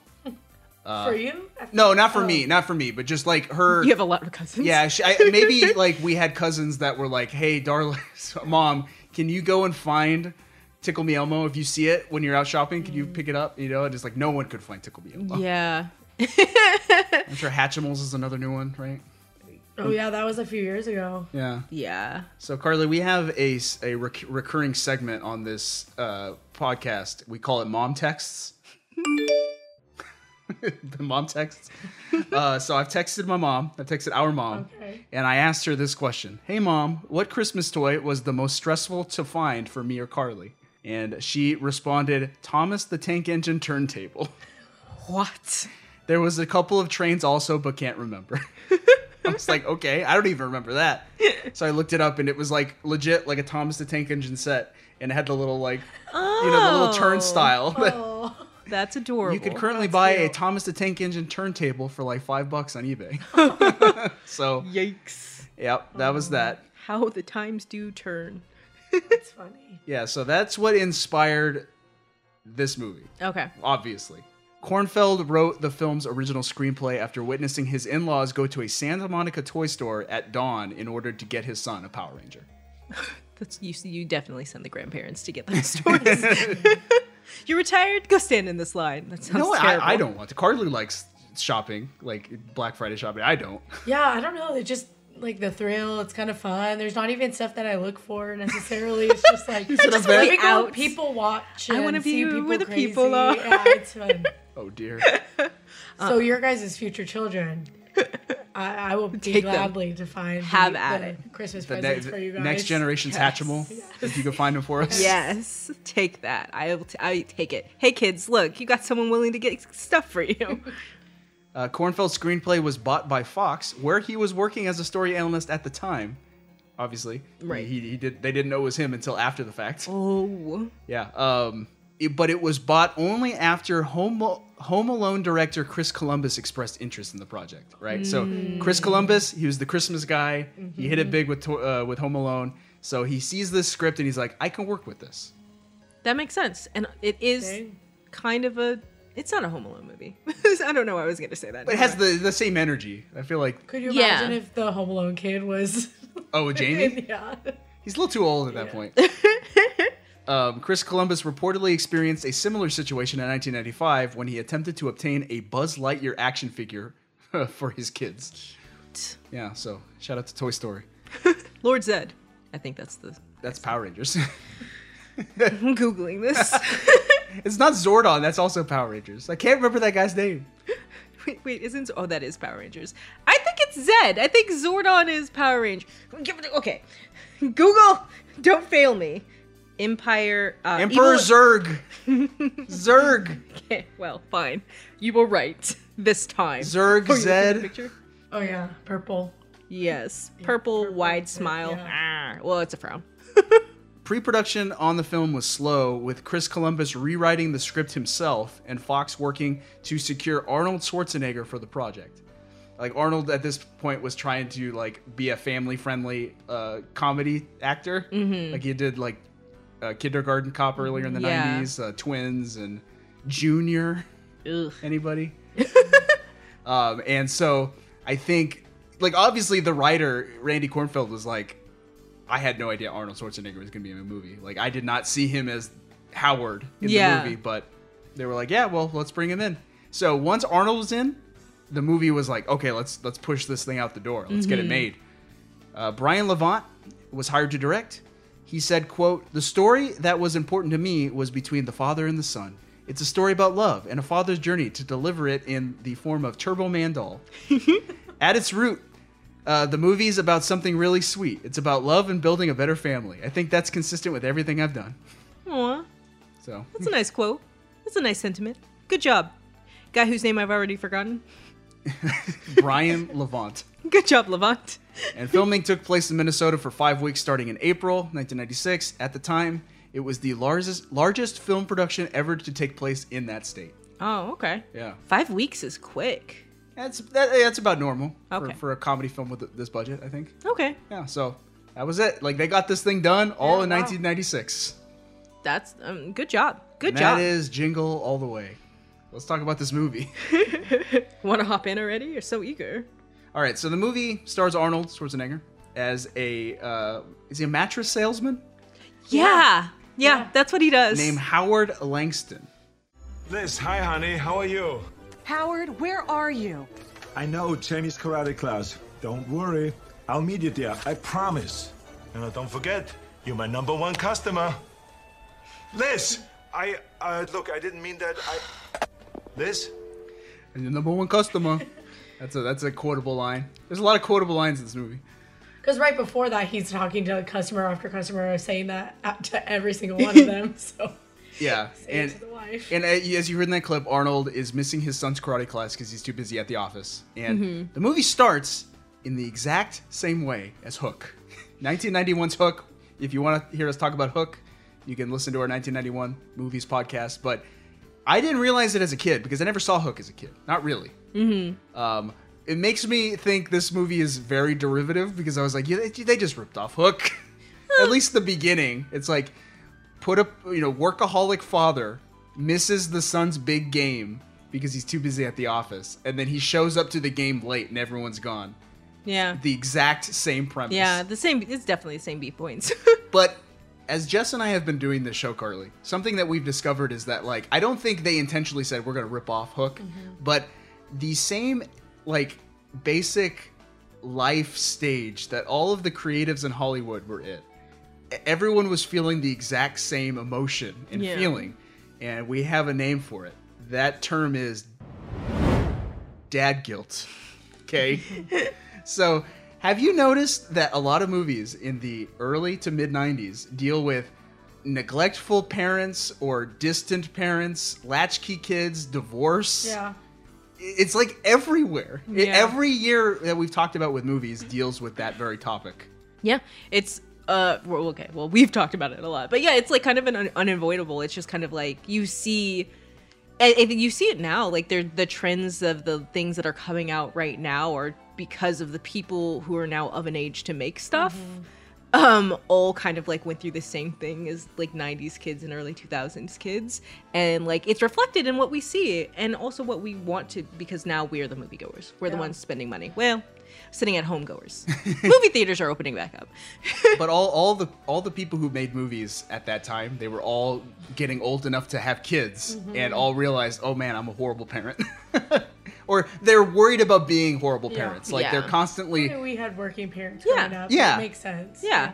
Because when you like they probably grew up a lot with their parents Mhm. being there but not having money and then when you you uh, compensate overcompensate for that by like well I'm going to make sure that my kids don't feel like what I feel but in doing that right like you you work and work means you got to go to work and not see your kid. Yeah. And so Arnold, obviously, he's got a lot of dad guilt uh, because he's missed his son's big karate game or karate class. So it's not ten- just a karate class. He's like getting the next belt. he's getting his new belt, so he missed Jamie getting his purple belt. Did we go to your? You did karate as a kid. I- I did do karate Did as we a go kid. to these big ceremonies? No, so I was telling her about this when we watched the movie.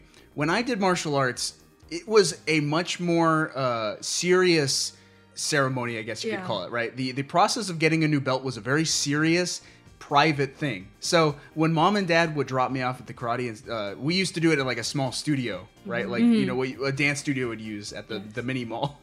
so we would get in there and then basically they would block all the doors with you know your your partitions and say no parents can't watch this this is a very like important serious thing the kids can't be distracted at all it's like they're gonna be out there we're gonna test them they're gonna make sure we know, they know their katas and their uh, you know their their sequences and all that stuff Uh-huh. make sure and it was just very private Mhm. very serious so because I have like no memories of like watching. No, you you didn't. Get, like move on to the. no, next it was just belt. like kid walks in the door, they do the test, and they come out with the new belt if they passed.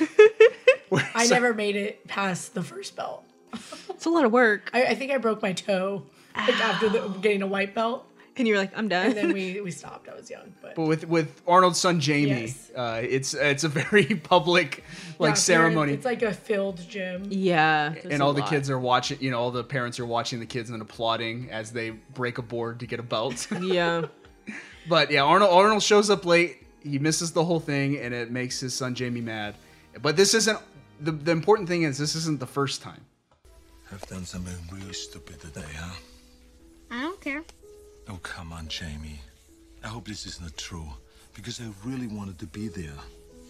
Look, believe me, But I you ju- always say that, and you never come anyways. Purple is important to me, Dad. That's one away from green and three away from black. but I saw you get yellow. But you missed blue? He missed all the belts. No, he was there for yellow. but he missed blue. so like That means he's only he has three belts. His dad was only there for one. I the mean- first one. that's a real thing. Like I, I don't think I was ever as like I don't know uh, upset with my our parents for missing stuff. Like I I- I didn't I never held that against them. I was like the place of employee, especially for mom. Like I, I understand she's not gonna get time off for certain situations. So it's like yeah, mom missed a couple of my belts. Oh, yeah. I'm not I'm not gonna hold it against her, but like that's a legit thing. No, I know. I I, I remember like uh, mom missing a lot of like my soccer games and stuff like that. And now as an adult, I don't really like hold back, but I think Yeah. it- it's hard as a kid. Yeah. Yeah, like to see that, especially like when you see a bunch of other people's kids or no, Mhm. wait, sorry, an, a bunch of other kids' parents Yeah. there and going, "Ah, like and it didn't even really like register to him like your mom is there. Your mom is there all the time, Yeah. you know. It's hard. It's like a hard place to be as a parent, but also as a kid, right? We internalize these things. And you, you hear the two main you, uh, the two characters there. So Arnold plays Howard Langston and his son Jamie. Jamie's played by young Jake Lloyd, who, who would go on to be Anakin Skywalker. Hmm. Just in, In just Star in case you Wars. didn't know, it, Yeah. it, there is a relation. And we share the same last name. We do. How apropos. Uh, like I'm gonna be honest. Like I, I, this might be nostalgia talking, but I was like Arnold's not horrible in this movie. Like No. his his accent, you know, he obviously has a thick accent, and there's some things that just like funny to hear him say, like "You're my number one customer," right? Like that's funny to hear him say that, but. He's doing he's doing the best he can. His facial expressions make the whole movie. Yes. Like that's like when when uh his wife tells him he needs did he get the doll, he freaks out and his eyes are like as big as and it's just the funniest thing. I got the and- I got the clip. Oh, perfect. Turbo Man. Which reminds me, you got the doll, right? The doll. Howard, you didn't. Please tell me that you did not forget that doll. No, no, I, I, I got it.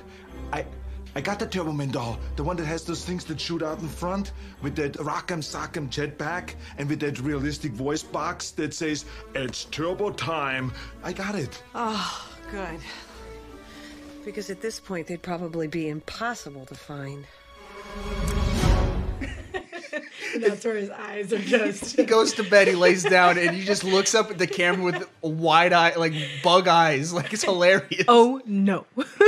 so th- that's the plot of the movie: is Arnold realizes that he's a failure as a father, and he will continue to fail unless he gets his son a Turbo Man doll that he forgot to get him three weeks ago. So he spends all day Christmas Eve shopping, trying to find that dumb action figure, and that's the movie. That's the plot. Yes. Um, and you know, wacky antics ensue. Mhm. Um, and you know, we we cut back and forth between Arnold's quest and you know his home life uh, you- with with Jamie and his mom and and the other characters around, and uh, it's just that's it. Yeah, I, I think it's interesting because where we were saying my movie is kind of one note, like here's the premise, and they don't re- like they make sure to keep bringing up and bringing up the s- the stakes. Yeah. of uh, like if I don't get this doll, my son's gonna be a mailman with a drinking problem. And we'll talk more about the cynical nature of the film in a second, but. Um, I do want to focus a little bit more on the dad father son relationship, right? Because Mm-hmm. Mhm. like we're presented with Arnold and Jamie, and obviously there's some distance there. There's some issues. Uh, Arnold's I keep calling him Arnold. Howard has Howard. let Jamie down several times, and he's constantly compared to his neighbor Ted. Oh. Now Ted's played by um, um, friend of the Oh. show. friend, of the show. Um, He's a weirdo in the film. Phil I don't Har- know him as a person. Phil Hartman, who has been in, um, we, he's been in a couple of our, our shows and movies so far Oh, for yeah. Media Made. Uh, we talked about him like just in the first segment Hmm. with because he was a member of the Groundlings co- Yeah. comedy troupe. Uh, but anyway, Ted, Ted Ted's a freak. Ted is not someone I would allow near my children. Just straight up no. Where you off to so early? Picking up a Christmas present for Jamie. Whoa! Nothing like waiting till the last minute, Howard, sir. So where'd you get him? Uh, one of those Turbo Mans. Oh, that's great. I got a Turbo Man for Johnny months ago. It's nestled safely under our tree. Good. Howard, by the way, they say it may get icy later. You might want to wrap some chains around those tires. Maybe you should wrap some chains around you. that is one of my favorite parts of the movie. and it's like the most random, but when he says, I want to wrap those chains around you, it just makes me laugh every time. Now, now Phil Hartman does a great job of making Ted just seem very icky. it's so icky. Yeah. And uh, you, but like he's hilarious, and also like it's kind of interesting because he's he's meant to like he's trying to portray himself as like the perfect father. Mm-hmm. Like Mhm. hi- him and his son Johnny have a great relationship. And he's constantly, you know, he like he he's there for Johnny. He shows up at the karate class, and And right before this, he like um, had a reindeer because just to be the perfect dad with Christmas. Yeah, like hey, I got you know, I put all the Christmas, I got, I got all the Christmas decorations up. Howard, I put up your Chris, Mm-hmm. Oh, yeah. Christmas decorations for you. Um, I I got a, you know, I surprised my son with a Christmas reindeer. Oh, and then even he's like the hot shot in the neighborhood. Um, all the women are like, "Oh, can you fix my light?" And he's like, "I got the tools for the job." it's like so creepy. A lot, lot of innuendo, lot of innuendo in that Yes. scene. Like you know, you got a lunch, a bunch of like desperate housewives out at the Yeah. karate class. Like, hey Ted, my porch light's not Yeah. working properly. It hasn't been turned on in years. and he said it's just like that. And he goes, I got the perfect tool for the job. but he really just loves. Why am I blanking on Howard's wife's name? What is Uh, Rita Wilson, Yes. it's uh, uh, Liz. Liz. Yeah, but all he wants is Liz. That's- that was- which is even creepier. Yeah, level. I but- legit when we were watching it, I was like, there are women throwing other married women throwing themselves at him. Why are you fixated on the one who's trying to make her marriage work? Stop. Stop. You I, stop. I said it's because she's forbidden fruit to him. Yeah. Like, he's Ugh. like she's unattainable, therefore he wants her more. Yeah. So yeah, the, the the one of the B plots is Ted is all, like just straight up in Liz's business, like trying his best to pursue her while Howard's away trying to get this toy. Yeah. like he's like, hey, her husband is neglecting her. Mm-hmm. I Mm-hmm. should be able to fill that void. I, I would be remiss if I didn't play this clip. It's the clip it, when I tell people, "Oh yeah, my family loves Jingle All the Way." This is the movie they quote back, or this is the scene they quote back to me. Merry Christmas, Langston residents. Hi, I. Ted? Howard, hey buddy, how's it going out there? Everything okay? Yeah, fine. Uh, Ted, I need to speak to Liz. Mm. Uh, could you get. Oh, Howard, excuse me, but your wife's cookies are out of this world. What a. Who told you you can eat my cookies? Who told you eat my cookies?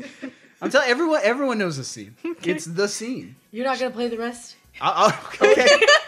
How dare you? That shows Ted right there in this next part. I need to speak to my wife. So could you get her on the phone, please? I think she's in the shower, Howard. Do you want me to go check? No!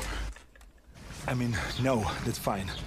On your way out, just tell her we'll be a few minutes late, but you shouldn't worry. Oh, she won't worry. I mean, I'm here and. Mm. Oh, these cookies! I gotta get the recipe from Liz.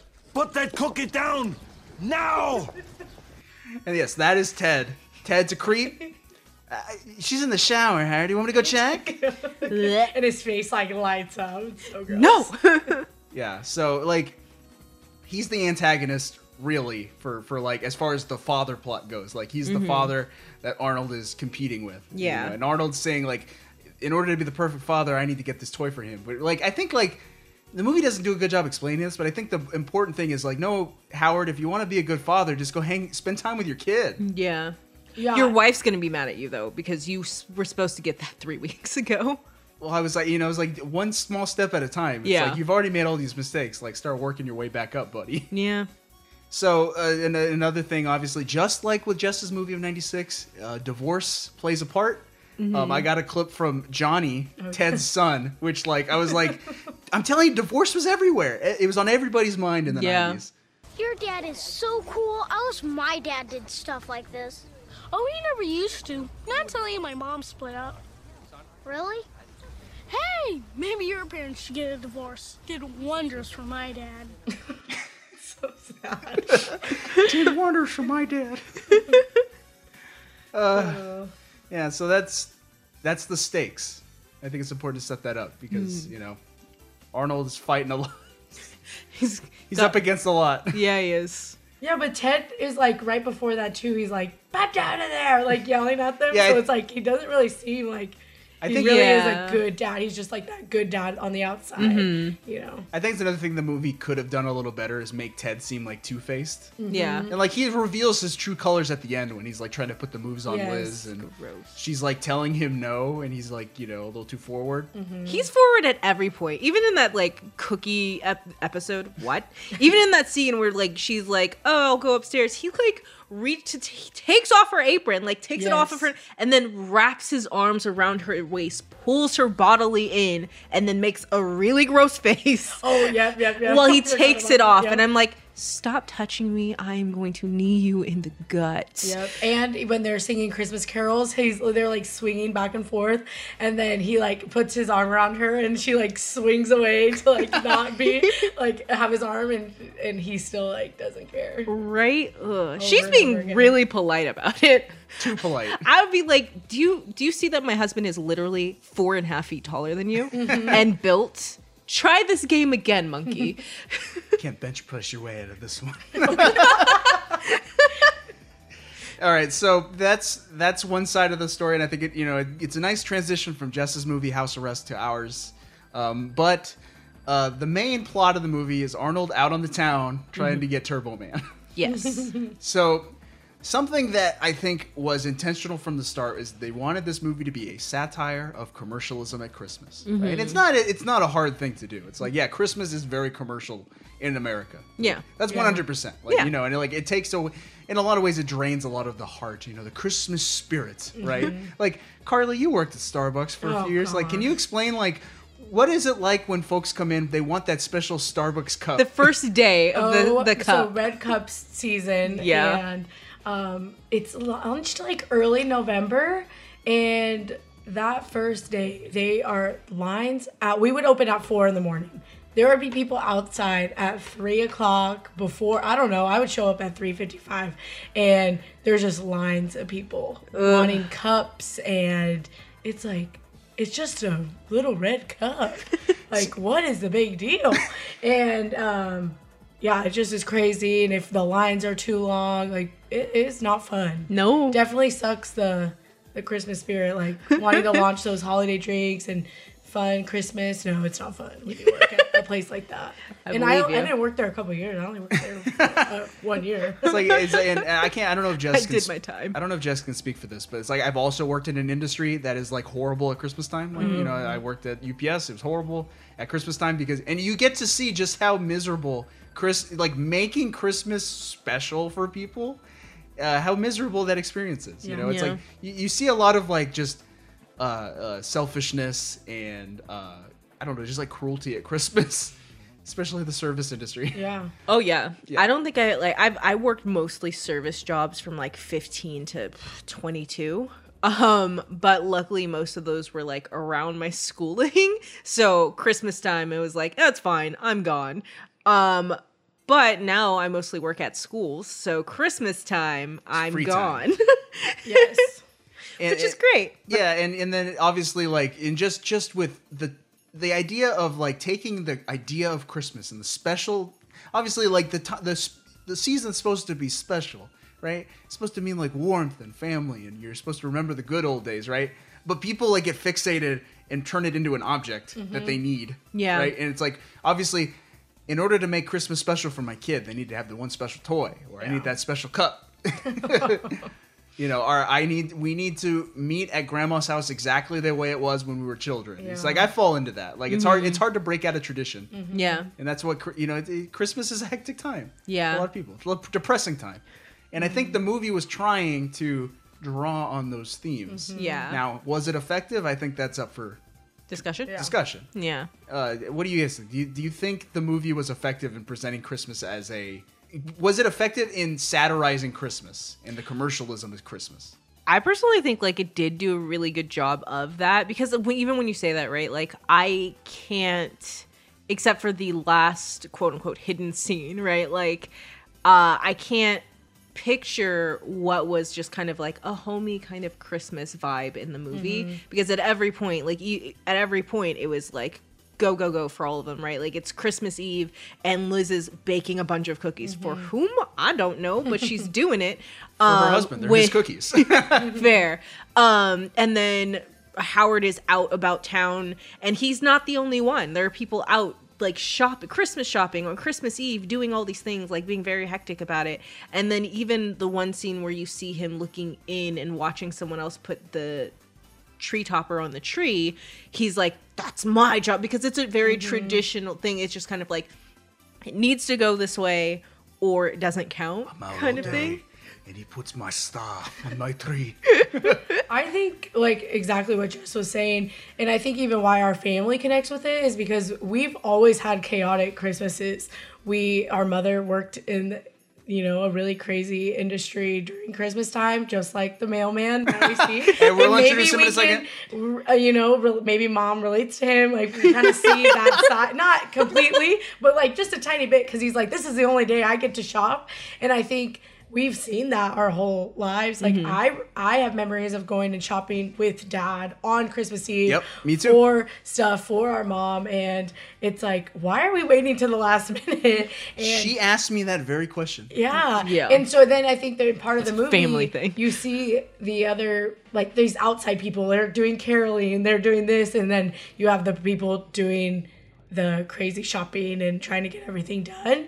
And so I think the movie does do a good job of showing the flip Yes. Yeah.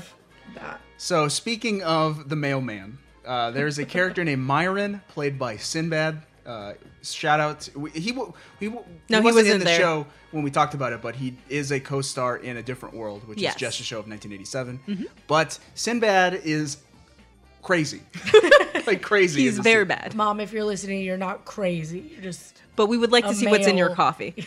you're just a male person. As long as she's not choking out some lady in a line. Yeah. Last minute shopping, huh? Yeah. Enough to drive a man insane, ain't it? Myron Larrabee. Howard Langston.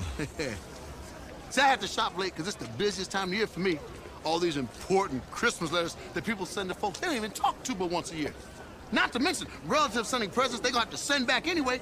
How many toiletry kits does a man need? How about these little stupid letters from kids to Santa at the North Pole?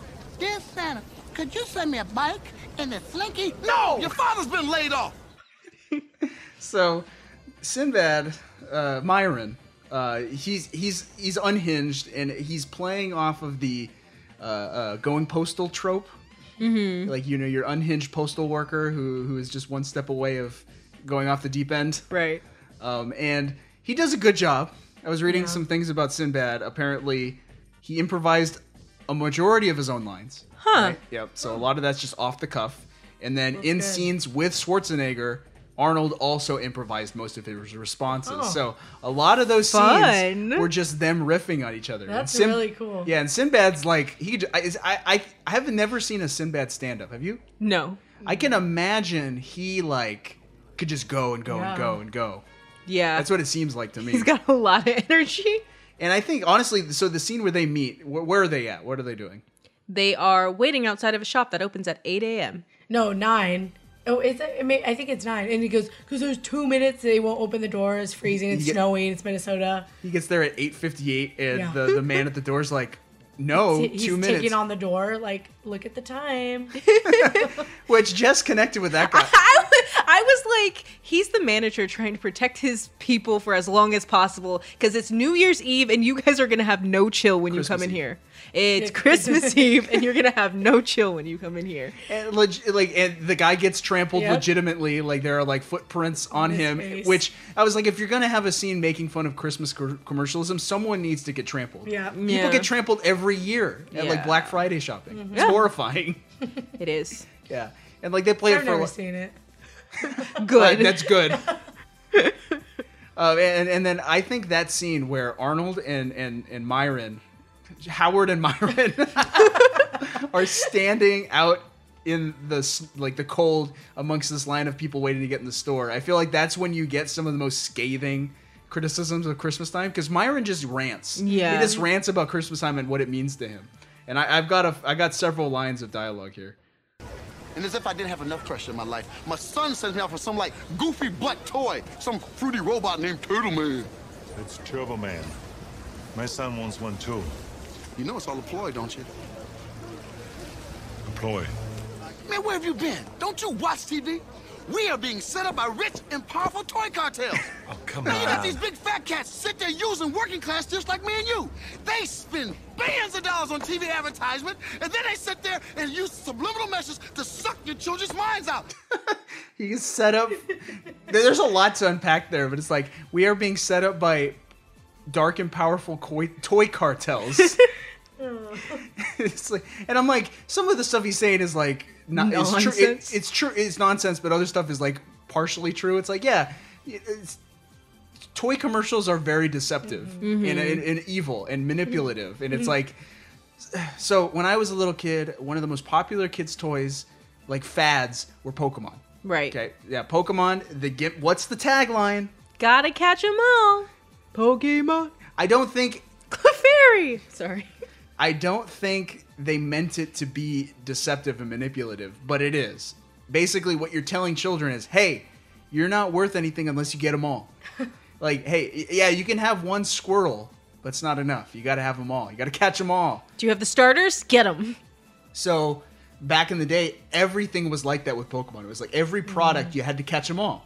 Burger King had a line of like, it was like clamshell uh, like Pokeballs with like golden, uh, they're like prints of Pokemon, like Mhm. little pieces of gold, and you had to catch them all. It's like, hey, yeah, keep coming back to Burger King. Got to catch them all. you you got to That's get why you like Burger King so much. Got to you got to go to the pl- you got to go to T- Kmart and get every Pokemon plush. We're only going to release like 16 of it at a time, so every 2 months you got to go back to Kmart and get the the next 16. Yeah. It was very manipulative. And so Yeah. I was like that Yeah. he's he's he's not He's not Knows what far I'm off. Mm-hmm. Talking about he knows what he's talking about. he went to junior college for a semester. And I know what I'm talking about because I went to junior college for a semester and I studied psychology, so I'm right in there. I know what's going on. And then they sit there and make a kid feel like garbage if you, the father who's working 24 7, delivering mail so you can make an alimony payment to a woman that slept with everybody at the post office but me. and then when you get the toy, it breaks and you can't fix it because it's a little cheap plastic. You know what I like to do? I like to walk up in that office, grab one of those guys, and just chuck him, chuck him until his eye pops out. So he grabs a little old woman who's standing next to him and starts choking her. Okay, can I just say, knowing that most of his lines were um, ad libbed, I'm sure the choking he probably asked for cons- first, but just like because sometimes I'll like watch the crowd, I was like they're looking at him real weird. Now it makes sense because they were just like just stand there, and they probably did a couple of takes, and each take he did something different. and they got a lot of like reaction shots where folks are just like, side eye. even, even Howard's like, stop. talking." and and so like I feel like that a lot of that was like the writers trying their best to like basically take down Christmas. So it's Mhm. like yeah, yeah, this this unhinged man is saying all these dialogue, you know, saying all this dialogue, but at least like a lot of this stuff holds true to what Christmas has become. Mhm. So I, I, I recognize it, and obviously for the working class dude who doesn't have a lot of money, doesn't have a lot of time, it's difficult to keep up with the fads. Yeah. you know, it's like I don't one, I don't have a lot of time. I can't get to the store to get a Turbo Man uh, before they're sold out. And also, those things are probably mega expensive. Yeah. my ti my kid's gonna get one Christmas toy this year, and it's gonna be this one. Yeah. The- okay, we're talking about commercials, not dads. No, you can. uh, Because because I want to say like Myron and Gu- kids, if you haven't seen this movie, Myron is he's he's not he doesn't have all of the degrees to be a bachelor in his head. he's not sane, but um I can understand him like feeling right like this one thing because when you learn more about him, right? Like he doesn't live with his kid. His kid lives with his mom.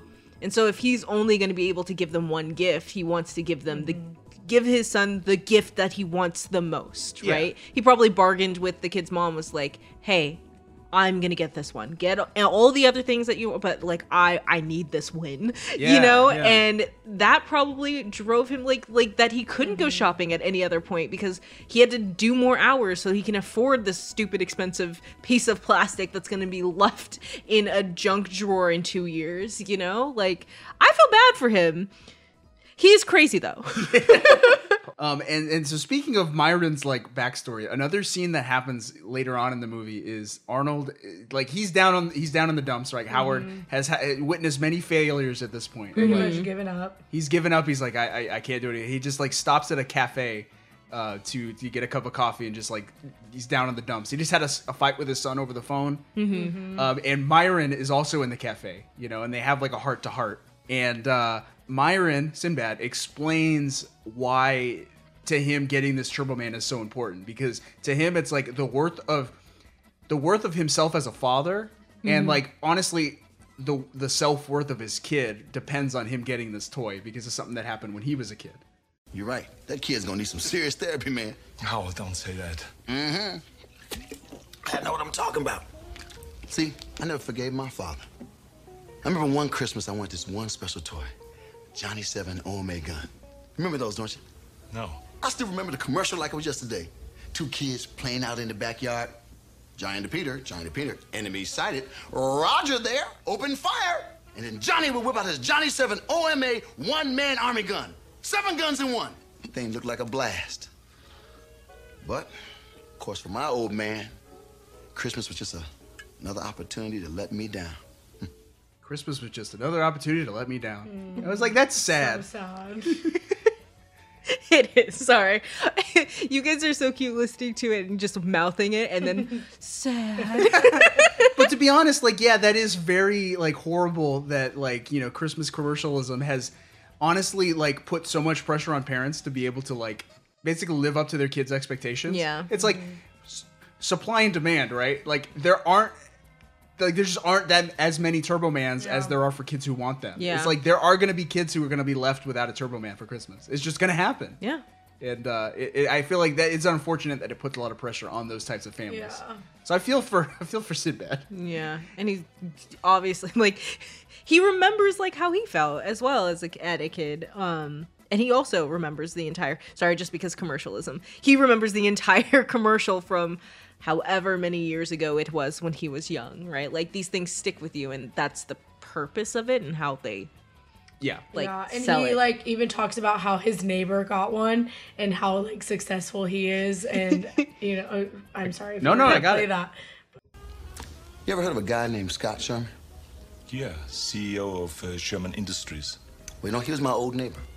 And his dad got him a Johnny 7 homemade gun. You know what happened? He became a billionaire. And me? Well, I'm just a loser with no future. I'm sure they had a lot more to do with just Yeah. the, just the Johnny Seven Ome gun, but you That's know, what I was proceeding. It was gonna say. but then that scene like it, it becomes like this weird dream sequence where Arnold sees his son Jamie in Myron's shoes, like. Jamie's dressed like Myron, the, the, the postman, and he's like, he takes a swig of, of alcohol straight from the bottle. Here's to you, Dad. and it, and, and it like disgusts Arnold. He's like, nope, I can't. my son will not become this crazy postman. Hey, Mr. Postman. but yeah, so it's like the movie does a, a okay job, pretty good job of at least bringing these ideas up. Yeah. because if it didn't, it would be an utter failure. Yeah. So, but I think like it, it also doesn't do enough if it wants to be a satire. You know, Mhm. it's also a slapstick comedy. Yeah. So I don't know. Like, do you guys feel like it, it juggles those two sides well enough? I think it does because uh, it does still need to find that balance of being something that's enjoyable, right? Like it is still a Christmas movie. It is as much as it's a satire on uh, capitalism and Christmas as a whole. It is also a Christmas movie, Yeah, so yeah, it's yeah. gotta. I think even in that feeds into the the uh, satire of it. Like yeah, we know all of this is thing, but at the end of the day, you gotta do what you gotta do to make Christmas for Yeah, you your don't want family. people to be like, oh, like That was a bummer." That was uh, that sucks. That's exactly how I felt this season. Yeah. then it would be one of my movies. Yeah. so I'm sitting here like, yeah, I, I I can't look at this movie from a pure perspective because it's like, you know, I've seen it so Nostalgic. I've seen it so often, right? But I, I personally, I was like, yeah, it does an okay job. I think I think it balances Yeah. everything out so well, and I, I do enjoy these little moments where, like, yeah, you get to actually like witness like what Christmas does to people. so I appreciate it. Mm-hmm. Um, so we kind of front loaded the show with the serious stuff because the next half of the segment, we're gonna have ourselves a quiz down. Yeah.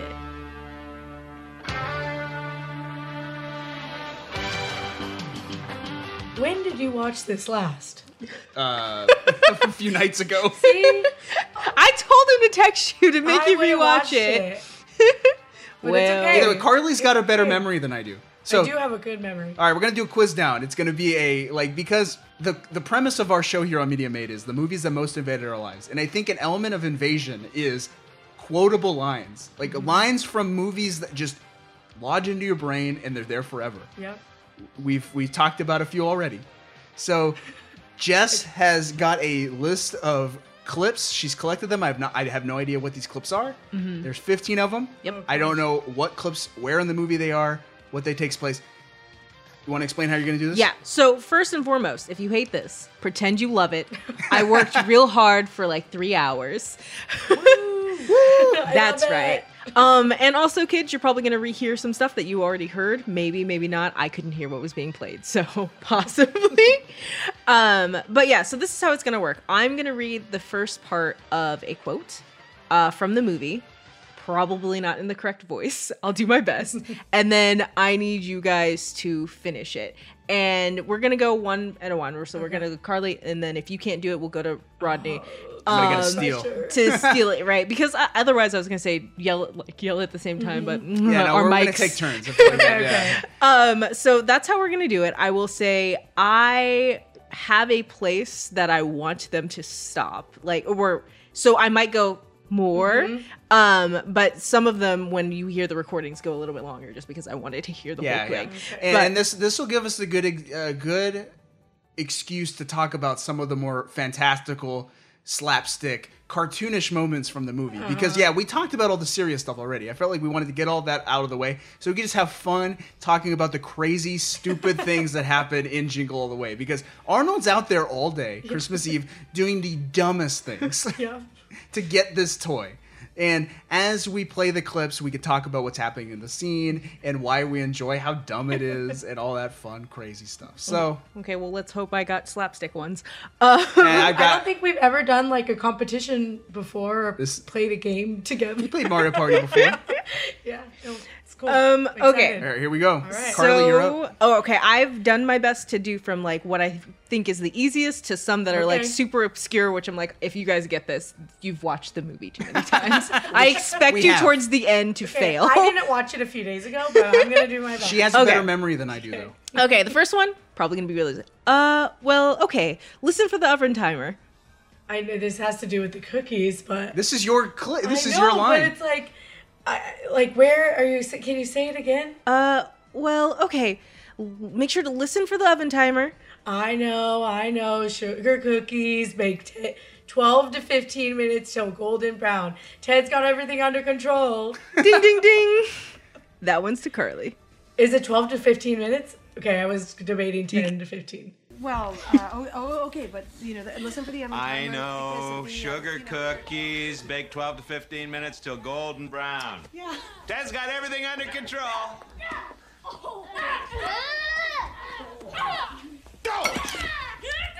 Pipe down in there! I just got the whole clip because I liked it. Yeah, that, you know, that's the cookie scene. Put the cookie Um, down. I just, I, I couldn't hear Liz right there. Yeah. with Yeah. that, but Because I can't do the know, no, you're voices. good, you're good. I think try try and maybe say the lines as dry as possible so Yes, that we okay. can, we can think of the you know we can also add the inflection to Okay, it. okay, okay. All right. All right, I'm up. Another one I think is going to be easy. Yeah, I got a madman in my studio, and uh, help me. Dancer, prancer, vixen, bobbin, deer, otter, blitz, and with all the reindeer. I See, I couldn't get you on the phone. Did I? Uh, did I win? Is that it? That I almost want to make you say all the oh names. no, I can't. I can't. I don't know. I don't even know all the reindeer. Carly. When, when I'm asked, I don't know, in random times in my life, like, what are the reindeer's names? I start jogging. Donner Blitzer. But do you? Can you say them all? No, I can't. at the Dancer, moment. prancer, Dancer, vixen. Prancer- and then he's like, um, he's oh, he's like, thr um, Sinbad's like throwing uh, mail out of his thing. Um, Okay, so the he's uh, I'll- laughing. Uh, uh, what is? I, I'll, play the. You'll play. Yeah, I got a madman in my studio, and uh, help me! You can't just Sasha, Dancer, Prancer, Vixen, Comic Cupid, Donna Blitzen. What? Uh, yeah, you see, I couldn't get through on the phone. Did I win? so the context of that clip is Arnold is sitting in that cafe we talked about earlier, and he hears a new, like announcement on the radio. It's like a promotion where the the DJ says, "Are you looking for a Turbo Man? yeah. Have you been looking everywhere for one? Well, if you want to win a Turbo Man, call me up on the radio, or, or call me up, call up the station on the phone, and tell me." All twelve of Santa's reindeer, and Arnold knows them, and it basically And he, they both are running to the studio together. yeah, so they they there's like a fight between Arnold Schwarzenegger and Sinbad. They're trying to get to the because they they can't get on Oh, the yes, phone yes, because they yes. break a payphone. So Yeah. they run to the the studio. they they run to the radio station. Arnold runs upstairs, gets to the studio first so that he can then tell the uh the D- the DJ. jockey. banging on the door. the, the guy's not letting him in. So he breaks the door. glass. And and my favorite part of that whole clip I is know what you're gonna say. as Arnold is running into the studio, you can hear you can hear the DJ talking to someone else who's called in trying to name their reindeer and the guy on this the guy on the phone says Randy, Jermaine, Tito, and I was like, that's just the Jackson Five. Oh, yeah, that's funny. and did you get a clip with the bombs? No. So that one is one of my favorite scenes, um, and that's one of, that will come back to me. Um, and it's like that was really a bomb. uh, Sinbad reaches the studio second, and Arnold's like, "Oh, you're too late. I already won this, the the you know the the prize certificate for the for the Turbo Man." And Sinbad goes, "Well, I don't need the right answer to win because I've got this." And he pulls out what he claims is a bomb. And it's this whole dumb sequence where they think there's a bomb in the studio and the police show up and and Sinbad, who's unhinged, convinces the police that he's got a bomb in his hand and he's able to escape. I don't need the right answer to win. I got this. Now, what's that? This, Master Trackstar, is a homemade explosive device. A bomb? Yes, in layman's terms, a bomb. So back up. You built a bomb? No, I didn't have to build a bomb. Don't you read the news? Hundreds of these things come to the mail every day. I just kept one in case I ever needed it. So give me the dial. I'm gonna blow up everything in this place. and then they open it, and it actually is a bomb. And he's like, "That was really a bomb. This is a sick world." And yeah, there's a there's like an old man police officer that is constantly uh, foiling Arnold's plans. and- Howard.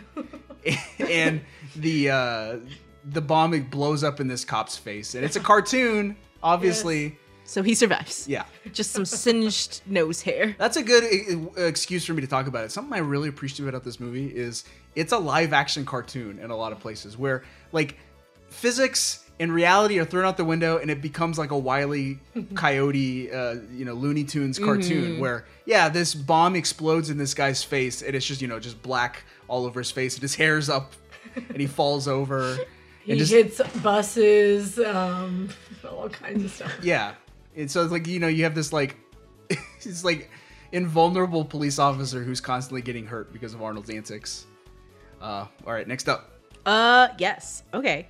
Another one. My for you? turn? Okay. Yes. I'm gonna read it as dryly as I can. We're not doing this for us. We're doing it for the kids. For the kids? Oh my god, I have no idea. I could steal this. Um, Let me try it with an accent or not. Sure. And then I'll give it to you if I can. We're not doing this for us. We're doing it for the kids. For the kids? Oh. Okay, we're in the Santa. She's got it. I, I if I watched it two days ago, I probably could get it. But For every go little ahead. boy who ever If- sat down on Santa's for every lap, little girl who op- or opens clothes on Christmas. for every little girl Oh, who no, leaves yeah. cookies Oh, yes, for that's Santa what on it Christmas night, for every little boy that that opens presents Christmas morning and finds clothes Yep, you instead got of it. toys. That's the one. That, that's it. Yeah, it was not coming to me. Good job. We're not doing this for us. We're doing this for the kids. For the kids. For every kid who ever sat down on Santa's lap. For every little girl who left cookies and milk for Santa on Christmas night. For every little boy who opens a present Christmas morning and finds clothes instead of toys. All right. you mean my back alley salad Santa didn't give it away immediately? All right, so I know I was drawing a blank. But good job. At one point in the movie, Arnold meets the cartel. He meets the toy cartel. It's, it's this San- this mall Santa and his his elf friend that uh, runs some like warehouse like knockoff like toys. like this toy business where they sell like you know imported toys and it's just like all of these santas are at this warehouse like you know loading up trucks and it looks really sketchy and they sell arnold a knockoff turbo man from south america the somewhere bilingual version. and arnold like you know buys this thing for 300 bucks and uh opens it up and it's broken and it only speaks in spanish yep and he i have the clip here he basically gets upset and calls all the santa's names You know what you guys are?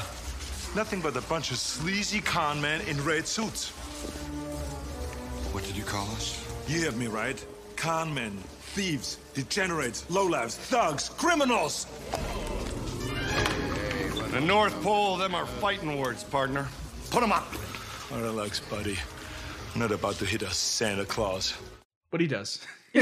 he he he fist fights like 20 santa clauses in a warehouse I guess he could bench press his way out of that one. He, he did.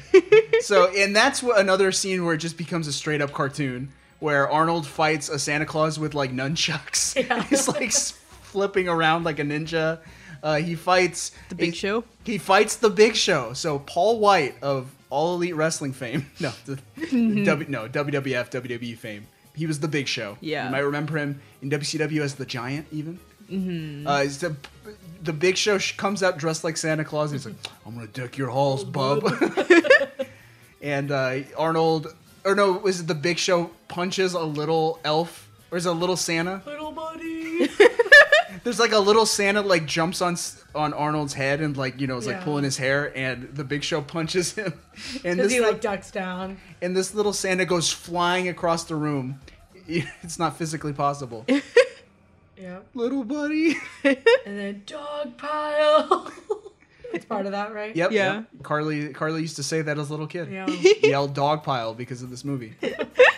All right, what's next? Is this number five or four? This is four, and it's going to you. Yes. All right, all right. Okay. Um, so this one, I'm sorry.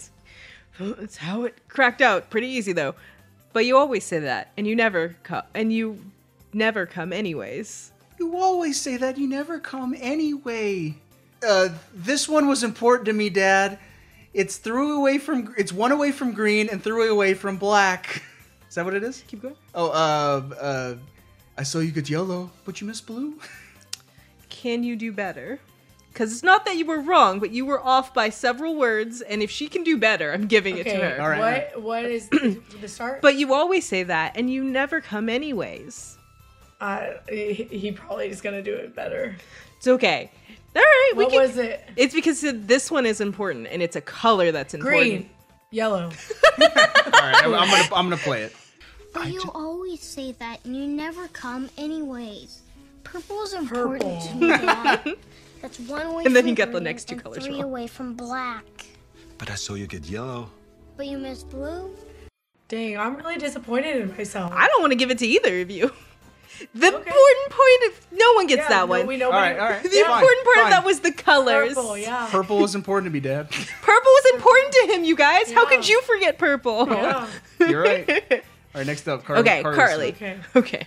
Okay. So, Uh, so, what happens to Blitzen after Christmas? He's like, I met a team of um, Lake Winneconta or something. I really thought it was some kind of lake. Um, and um, if nature's kind, they'll take him in as one of its own or something like that. It's like- um, oh, what? Okay, Do you want to try again? I'm gonna have him try to see if he can do better. You got some. um, say the beginning, please, again. So, what happens to Blitzen after Christmas? There's a stream of Lake Winneconta, and if yeah, if nature is kind, or it's like I well, it's- oh wait, wait, wait. He says something about setting him free, um, and if nature's kind, they'll accept him as its own. Yeah, that's all I got. I don't Okay. know. No, no, no. Do you have I, I anything? think it's like I've been watching a family of deer. Oh, that's what it is. cro- Dang uh, off this it. like off the shores of Ma Lake Minnetonka. Minnetonka. I couldn't remember the name. yeah, yeah. Um, I'll yeah. It says like I, I'll hopefully I'll set him. You know, lead him up there and set him free. um, if yeah, you, you got the last one. yeah, like that's. I almost want to give it both because you got the beginning, you got the Yeah, end. That's a tie. Yeah. I said team family. All right, here we a go. team of reindeer. Here we go. So what happens to Blitzen after Christmas? I've been watching a family of deer down by Lake Minnetonka. I thought I'd take 'em down there and set 'em free. If nature's kind, they'll take him in like he's one of their own. And then How Howard touching. goes, how touching. With disgust on his face.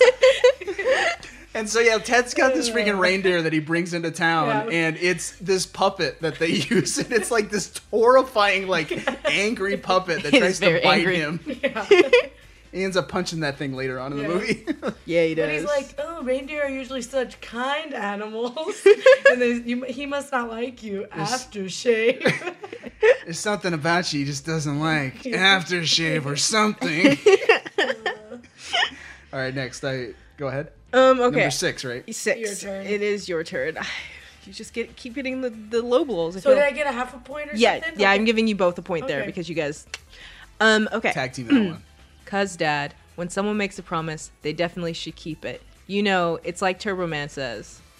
If you always keep your promises, you always keep your friends. You get the easiest one. it was really. I, was, I tried to order them. Yes.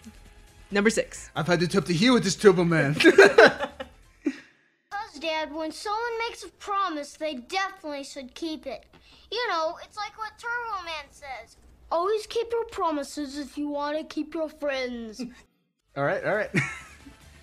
What's next? Oh, okay, okay. I thought we were gonna talk more. No, we're good. Okay, seven. I'm sorry. I didn't order these wonderful, apparently, but we're going to get to the harder ones as we go. Okay. Okay. Detective Howard Lang, undercover. Um, he says something unit. Like Wait, he- okay, hold on, he let me just grabs look- the badge. Let me wait, sorry. Okay. Detective Howard Lang, undercover. I've been working this case for the last three years. I've been working this case for the last three years, and you think you can barge in here like a couple of frick? What does he say? um, um, something, and he's like, "I've had it up to here with you." Um, he says sloppy, I think. Um, That's the beginning. That's before this line. oh, Yeah. oh, No, no, no, you, you're good. I don't- I you, you, don't- did some. Yeah, you you did get a good portion of it. Yeah. Do you want to give it? a I, I try? can finish off what she says. Like, yeah, Howard Lang undercover.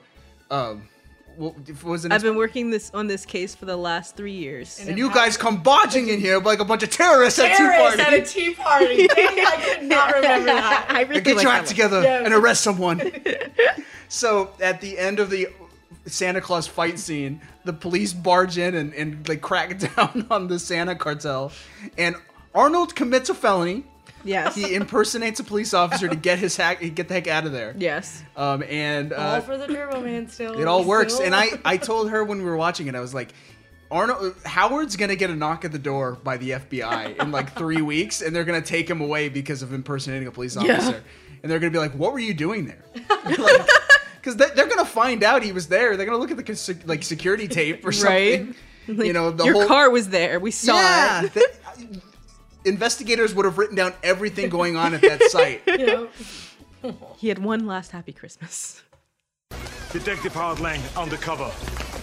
I have been working on this case for the last three years. And you guys come barging in here like a bunch of terrorists at a tea party.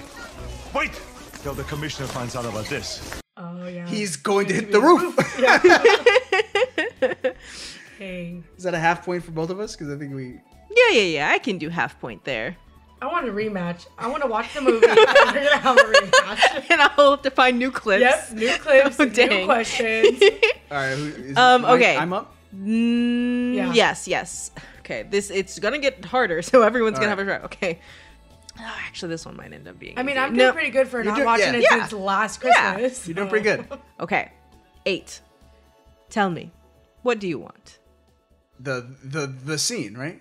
Like, Do I give hints? I, I'm like, I want the Turbo Man action figure with the arms and legs that move, and the boomerang shooter, and the Rock'em Sock'em jetpack, and the realistic voice simulator that says five different phrases, including "It's Turbo Time." Battery sold separately. Uh, yeah, accessories sold separately. Batteries not included. Kids, I wish you were here because Carly was just saying it with The him whole at the thing. same time. I al- It's all the easy ones. It's not my Yeah, no, I'm, I'm gonna skip that one. Skip Okay. that one. No, I, we both know that by Yeah, yeah, heart. we Yeah, played it's earlier. not you were saying earlier. that's why I was like, maybe I should just skip it. yeah, skip that one. So number nine, right? okay, so number yeah, give no, me- no, throw- no. throw me number that was nine. that was number eight. That was So- number eight. Yeah, Throw me number nine. Okay, so number nine instead. Howard, I've been thinking. Everything you went through today for Jamie really shows how much you love him. Are you kidding me? It could have this been is yours. the easiest one. well, if he gets the other one, you can do this one. So um, I, I- I have to wonder, like, what did you? All I know is like, what did you get me?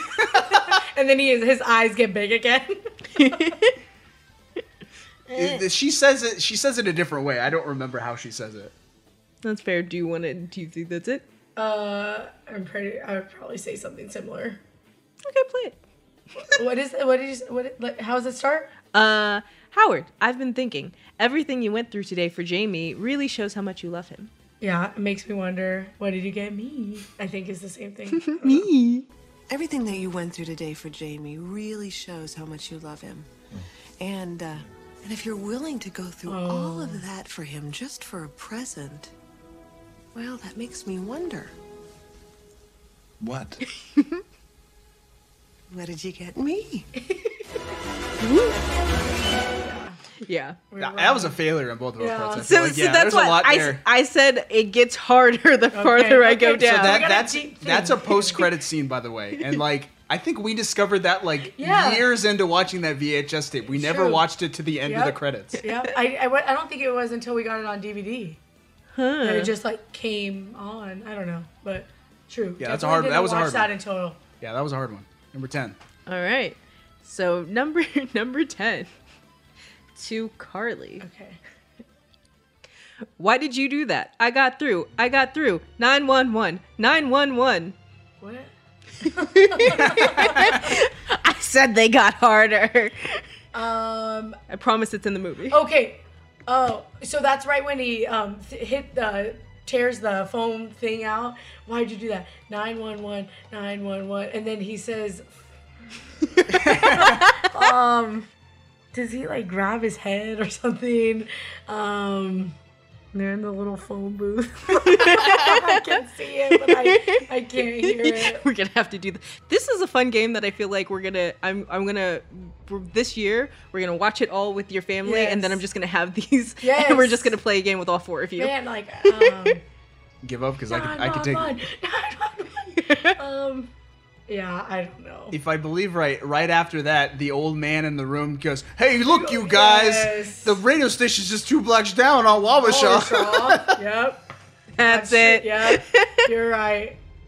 Man. Why did you do that? I got through. I Hey, look, you guys, the radio station's just two blocks down on Wabasha. Wabasha? Yeah, you know, I'm just I'm blaming it all on that you got to watch this two days ago. That's I, I'm gonna be honest. I probably would have got a lot of these even Yeah, without the recent yeah, viewing. you're- yeah. he also gets clips for the show so That's true. It's okay. Not It's these okay. clips, I'm I a good got them. sport. I'm a good sport. yeah You're a good and you're sport. still doing no, no, good you're, doing- you're doing good.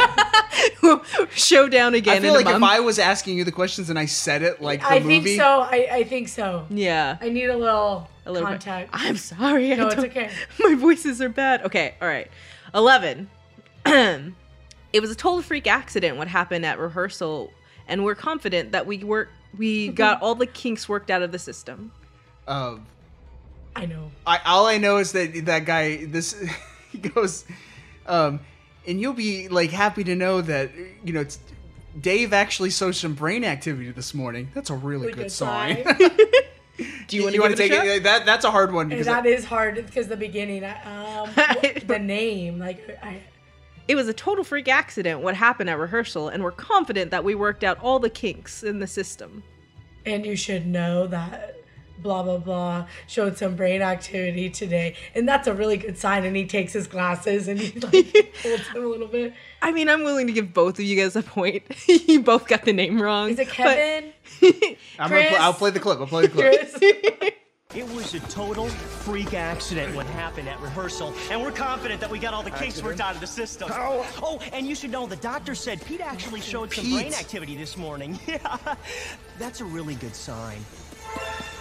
Okay, so that scene takes place at the end of the movie at the Wintertainment Parade. Dad, you can't go work today. What about the parade?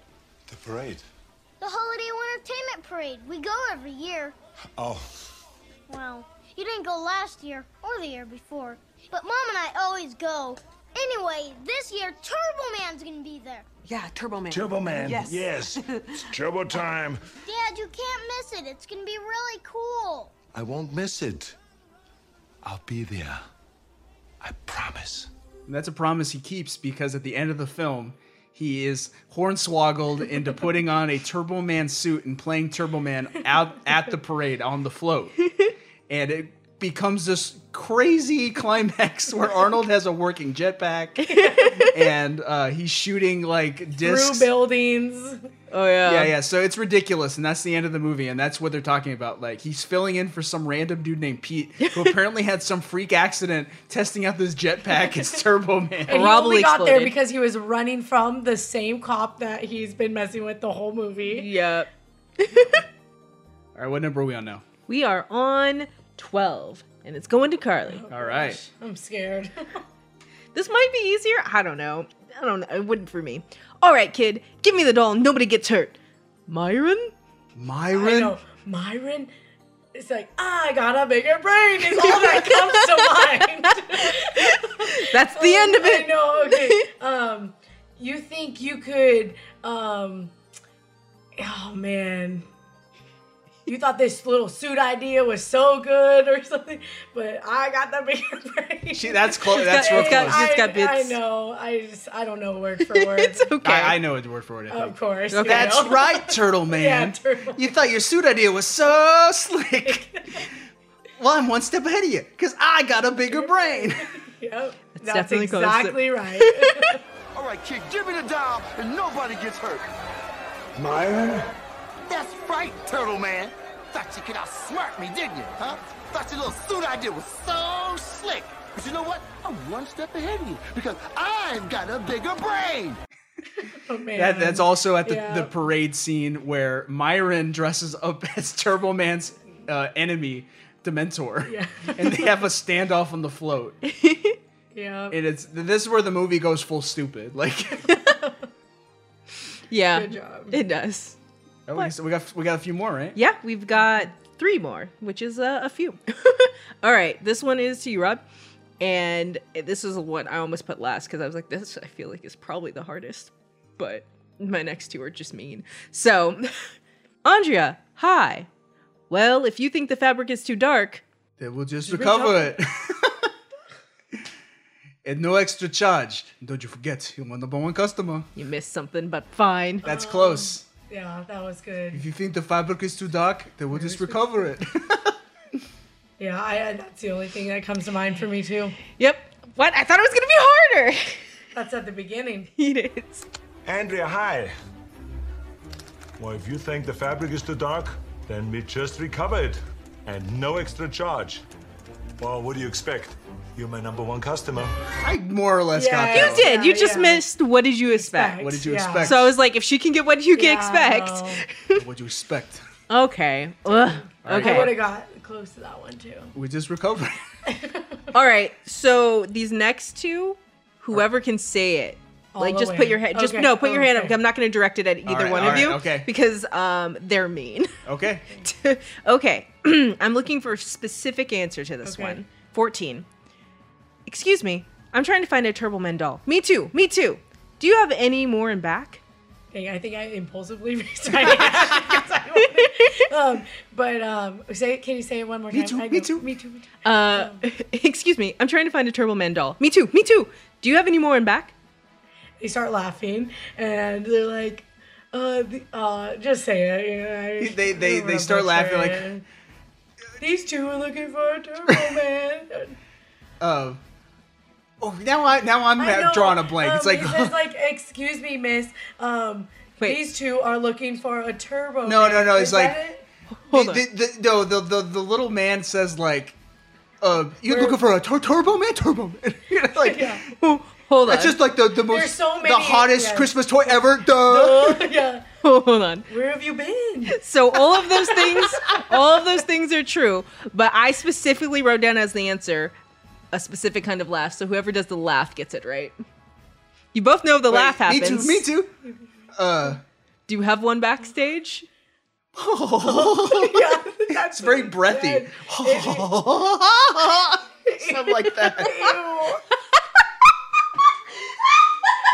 That's not my laugh, but um, man, his laugh it is very I will give you a hint. I wrote down squealing laugh. yeah, it is. It's like You want me to play? You want me to play it? yeah. I can't do it. My voice is gone. Oh, Excuse me. Yes? I'm trying to find the Turboman doll. Me too, me too. Do you have any more in the back? What? You see that? He's got looking for a Turbo Man. Turbo Man. I'm giving you both a point because you both knew that a laugh happened. but not just not just that. Like th- that that whole scene goes on. Yeah, laughing. this is true. guys are looking for a Turbo Man. and they're like, he talked really fast. Like it's been the hottest one ever done. All right, last one. and then they're like, we got Booster. Is that All right. his name? Yeah, Booster. yeah. yeah. Take- take- take Pet Tiger Booster in stock. I feel like this should be the Mario Party one. Whoever gets this one gets all the points. gets the steal. Oh, all of, I all or personally, nothing. if you guys get this, I mean, I'm not behind, so If you Yeah, guys, if that's fine to me, if you guys get this, I'm gonna be very. You guys watch this movie. You are not allowed to watch this movie again this year. you Okay, watch this movie too all right, much. For the Mario Party win, the steal, 15. all of them, Oh. all or nothing. KQRS Minneapolis. Yeah, good, good. I'm glad you guys. Well, I was like, I don't know which scene it is. okay, KQRL, hello. Randy, Jermaine Tito. I don't, is, is that it? nope. Oh. Ah. KQRS, hello. Nope. The, my line is KQRS Minne- Minneapolis. Oh, uh, is it when he is that the beginning The of the movie? beginning. something Oh. you got to die, we got to cry, or something, something like that. like- oh, I have no idea. Yeah, yeah. It's it's the it's an announcement at the very beginning of the movie. It is. Yeah. KQRS Minneapolis. You, so, it's chilly out there. oh, at the Christmas morning or Yeah. the Christmas Eve, and they're eating breakfast Yes. cereal. Turbo Man. Why do you breakfast. know where it is? you watched this movie and he's too many wearing times. His Turbo Man pajamas. in Turbo Man cereal. Yep. Liz is in her robe. Play the clip. KQRS Minneapolis. We'll do the rockin' while you fill the stocking. What is it? We'll do the rockin' while Well, you, you do feel the, the- shopping. Oh, I thought it was you feel the stocking. That that might be that too. that that that makes more sense. I That would have rhymes. never got it, but I could Yeah. tell you that there was a Christmas song. I knew I knew that he rhymes. I was like, you you do the crime, while you do the time. you do the crime and I'll do the time. I'm a made man. All right. Oh, that was fun. It was fun. Did you- I did really you want to take- go home and watch the movie now. Did you take score? Like I did. Oh god. You won. Of course. Um, I don't want to tell you by how much. Either That's eh, Car- okay, no, that's Carly, okay. you did a valiant. You did effort. a- yeah, that, you did a was really way good job. better. Yeah, that was way better than anyone else could have done. And like I said, I'm glad you guys enjoyed yourself because I literally was like, I don't watch this movie. I don't know what's important. What it, I would have thought the Turbo Man with the action figure would have been harder because it's so long. But you guys immediately, That's, I was- literally- that's like the yeah. I literally when at the, when you played it at the beginning, you were doing it. I was like, I've made a mistake. Okay, so yeah, that is jingle all the way. Yeah. Uh, the the answer, the question is, would you recommend it for Christmas? It's Christmas season right now. Yes. It's December. Would you recommend watching it? Yes, Yes. absolutely. I try to recommend it to as many people as I can. There's years that um, I'll tell my students, like, have you guys ever seen Jingle All the Way? And they're like, what the heck are you talking about? Who's Arnold Schwarzenegger? And I'm like, oh my gosh. And um, so I always try to tell my friends, like, oh, this is my family tradition. Like, give it a shot. You guys will laugh. And sometimes they say, that, that wasn't funny. but I'm grateful that it's a family tradition in our house. Jess, yeah, you could watch it. Sure, you should also watch my movie. My movie was good. I'm not gonna I'm not gonna sit here and pretend this is a like a great movie. Like it's it's really stupid in a lot of ways and silly, but it like it's so much fun. And like if you just Yeah. like come at it as like yeah, this is a very dumb movie in the same vein as like Elf or a Home like Home Alone. I think is a little smarter and clever. It's a little more Yeah. clever. It's not as clever as Home Alone, but you know it's it's just dumb fun. It's Mm-hmm. just like a really lighthearted movie. Yeah. that you can just enjoy with your family and laugh. all the antics. Everything Arnold does in this movie is ridiculous and fun. You know, like Mm-hmm, Yeah. he had, they have a foot race in the street as Sinbad's throwing packages at him. They have a fist fight in the in the toy store, and they're knocking each other over. And like Sinbad trips on an RC car. There's buses and bombs and coffee. I know it sounds like a Die Hard movie, but I promise it's a different kind of Christmas. Oh yeah, Yeah, it's, it's so much fun. But what did the world think of Jingle All the Way? Jingle All the Way grossed 129 million dollars worldwide. That's a- Dang. recouping its 75 million dollar budget. That's so- a lot of nuts. Yeah, so it was it was a financial success. According to writer Randy Kornfeld, Arnold Schwarzenegger claims that it was his highest performing movie in Japan. Oh. Yeah. Interesting. Yeah. So they like action figures. Yeah, it's, it's true. Did that, did that feel really pigeonholy? They like action figures. Well, they do. uh, the film was not particularly uh, enjoyed by critics, uh, with criticism aimed at the story, the direction, Schwarzenegger's performance, and the wasted potential of the Oh remaining cast. gosh. Yeah. They they're not fun.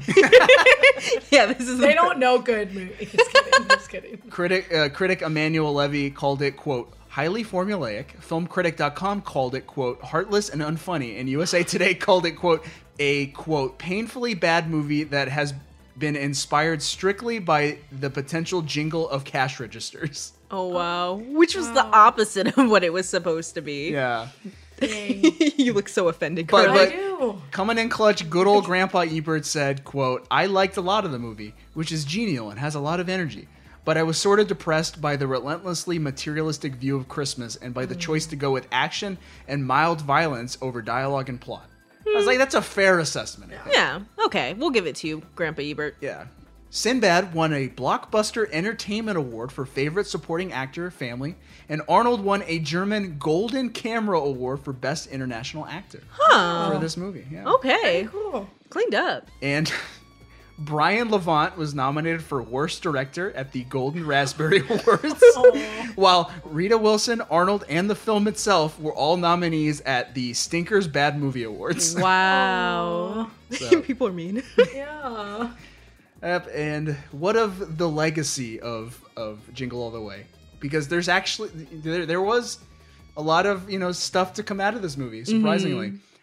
uh, the world premiere of Jingle All the Way was held November sixteenth, nineteen ninety six, at the Mall of America, where parts of the film was shot. We kind of glossed over this, but there's a legit chase scene where Arnold is chasing down a Super Ball throughout the Mall of America. Yeah. they're on location. They're there. He's chasing this ball around, and it's like a cartoon chase. Yeah. Uh, it's He's, ridiculous Like in ball pits and it's ridiculous. It's crazy. Yeah, uh, that's a lot of fun. But a day of events was held to celebrate the film's release at the mall, and Schwarzenegger donated memorabilia from the film to the mall's Planet Hollywood store. Oh wow. And I was like, I don't know if that Planet Hollywood is still there, but that would be fun to go Yeah, to that would and, be. and see all the memorabilia from the film. Yeah. Car- Carly and I, it's our Yep. dream to ha- to celebrate Christmas in Minneapolis. yeah, with our whole family, which we will do soon. We will do soon. I'll be busy that week. No, we're all gonna do it. we It's have too to. cold. We'll be fine. Just get some coffee; it'll warm you up. I'm staying in the hotel. I'm never leaving until we go to the airport. Uh, because of the film's short filming and post production schedule, merchandising was limited, right? So there wasn't a lot actually Yeah. made about, you know, you couldn't get your Turbo Man trading cards or anything. But a 13.5 inch replica of the talking Turbo Man was produced, Oh. as well as the Turbo Man Time Racer vehicle. Yeah, I was like, I we never got those. No. What? Yeah, like you can get his little car, I guess. W- Did we ever see that car? I guess not. No. um, and there was also a soundtrack and novelization released. Oh, Yeah. of the movie, not the of, movie. Turbo Man, Yeah, just- right? Just, the movie. Yeah.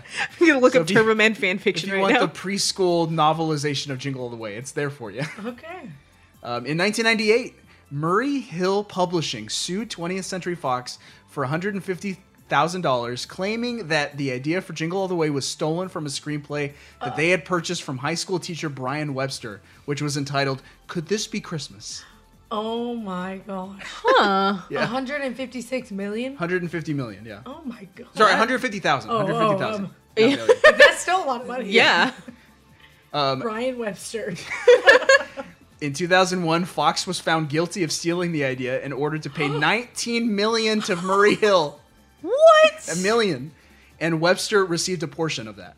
Um, on- the- however, on appeal, the damages were lowered to 1.5 million before the verdict itself was reversed in 2004 after a judge decided that the idea was not stolen at as Fox had bought Cornfield's script before he or anybody else could have read Could This Be Christmas? Yeah. That's like big fat liar. Stealing from like the kid. Yeah, so that was a Oh that was a My whole goodness. thing. It's like a whole f- five-year journey for 20th Century Fox. What? Speaking of Fox, do you know who owns this movie now? Disney. Disney. No, of course. They Yeah. own everything. Disney Disney must have bought this movie when they bought Fox. Does that so- mean it's on Disney Plus? It could be. It's not currently. Check your Disney Aw. Plus for for Jingle All the Way this oh Christmas. yeah, that's true. They, they would probably put it up around Oh, Christmas time. Yep, when this so is it's, coming out. it, it might be out there. And last and certainly least, 2014 saw the straight to DVD release of Jingle All the Way 2, produced by 20th Century Fox and WWE Studios, starring Larry the Cable Guy and WWE superstar Santino Morella. I never seen it. Have you? Nope, nor do I, don't care plan- to. Yeah. it won't be the same. Purist What would in it this even ep- be about? It's not even about Turbo Man. It's like Yeah. Larry the Cable Guy trying. It's basically a straight up remake. Oh, He's trying to find like a teddy bear for his daughter, and instead of Sinbad, Lame, a teddy bear. instead of Sinbad, it's Santino Morella from the WWE. Oh wow. Yeah. So yep. Weird. And I, I think I heard it was just a shot for shot remake of Jingle All the Way. it's so more or less the same premise with different characters. Yeah. Mm. Like completely unrelated to the original. We'll have to do like some kind of drinking game to watch that this Christmas. Yeah, because I don't want to watch. Yeah, Yeah, I- It's like I don't want to watch that under normal circumstances. Yeah. But that is Jingle All the Way. Woo! That was a lot of fun. Hey, thank you everybody for uh, listening. Merry Christmas, Happy Yeah. Holidays. Thank you guys for having me. Yeah, Um, thank you, This was Carly. a lot of fun, and Merry Christmas and Happy New Year. Happy Yeah. birthday. Thank you. Everybody, I hope you have a great holiday. Don't don't stress yourself out too much. You know, have some eggnog. So have some non-alcoholic eggnog. or no, yeah, yeah, kids, non-alcoholic. That's the uh-huh. huh. That's a line from the movie. Yeah. she caught it. Oh, I, I did. not All right. Uh, what what's next on the agenda here? Um, so we're gonna wrap up, but we're gonna talk about our runners up. What Ah. movies we could have been watching if this was not the year of We Jingle should All have the got Way. Carly's runners up, but, Oh. but the jingle all the way is the your Yes, movie of '96, yes, right? of- Yeah. Well, I don't even know the other options, but I I- I know it's Jingle. That's fair. Okay, but for Rodney, if Jingle All the Way had not come out this year, we would have been watching Fargo.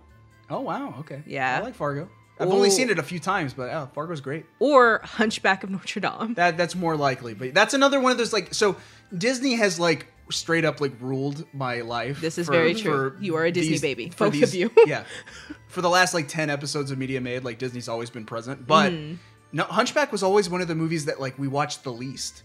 I think we had it on Because it's VHS. dark. it's very dark and just not really for kids. No. Yeah, like yeah, so. I don't think I've. s- I think like certain scenes come to mind, but I definitely Go I back- couldn't tell what the movie is. Go back and watch that as an adult. Have a drink. Yeah, it's it's really like it's heavy. It, it wasn't ear interesting for me as a kid, and when you watch it now, you're like, why was this made for children? Watch the movie as an adult. It's very it's very dark. Yeah, it's and the dark- also the music is so good.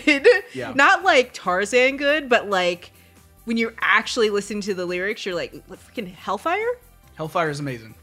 You're like, that's a villain song. That's a villain. That's a villain song. Yeah, but it's definitely not the kind of movie that would have invaded my life as a child. No. uh, the only other thing on the list for you, though, I don't know why, is Matilda. Oh, I, I watch that a lot. watched Matilda a lot, not because I liked it, but because it was always on. It was always on TV. That's Yeah. fair. Always on Yeah. ABC Family. That movie's or too Disney. gross. Too gross. Yeah. Because That's I don't fair. think I liked it as much either, but it was just Always on. Yeah. Okay, that makes That- sense. That'll happen.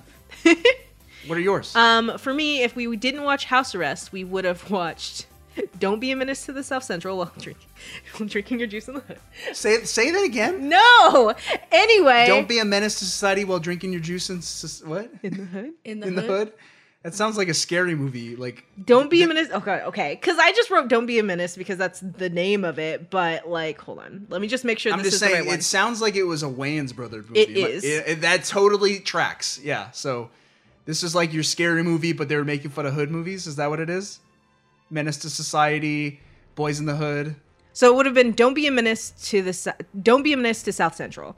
The- That's the original one. Um, Or um, it would have been Matilda as well, because you're right, it was always on. Or Jack, which was one With- of- with Robin with Williams. Robin Williams, which is good. I you know I realized that I mostly watched serious Robin Mil- Williams films when I was young. I didn't I necessarily. remember only seeing like clips of that movie, and it was like too serious, not Yeah. for kids. It's not.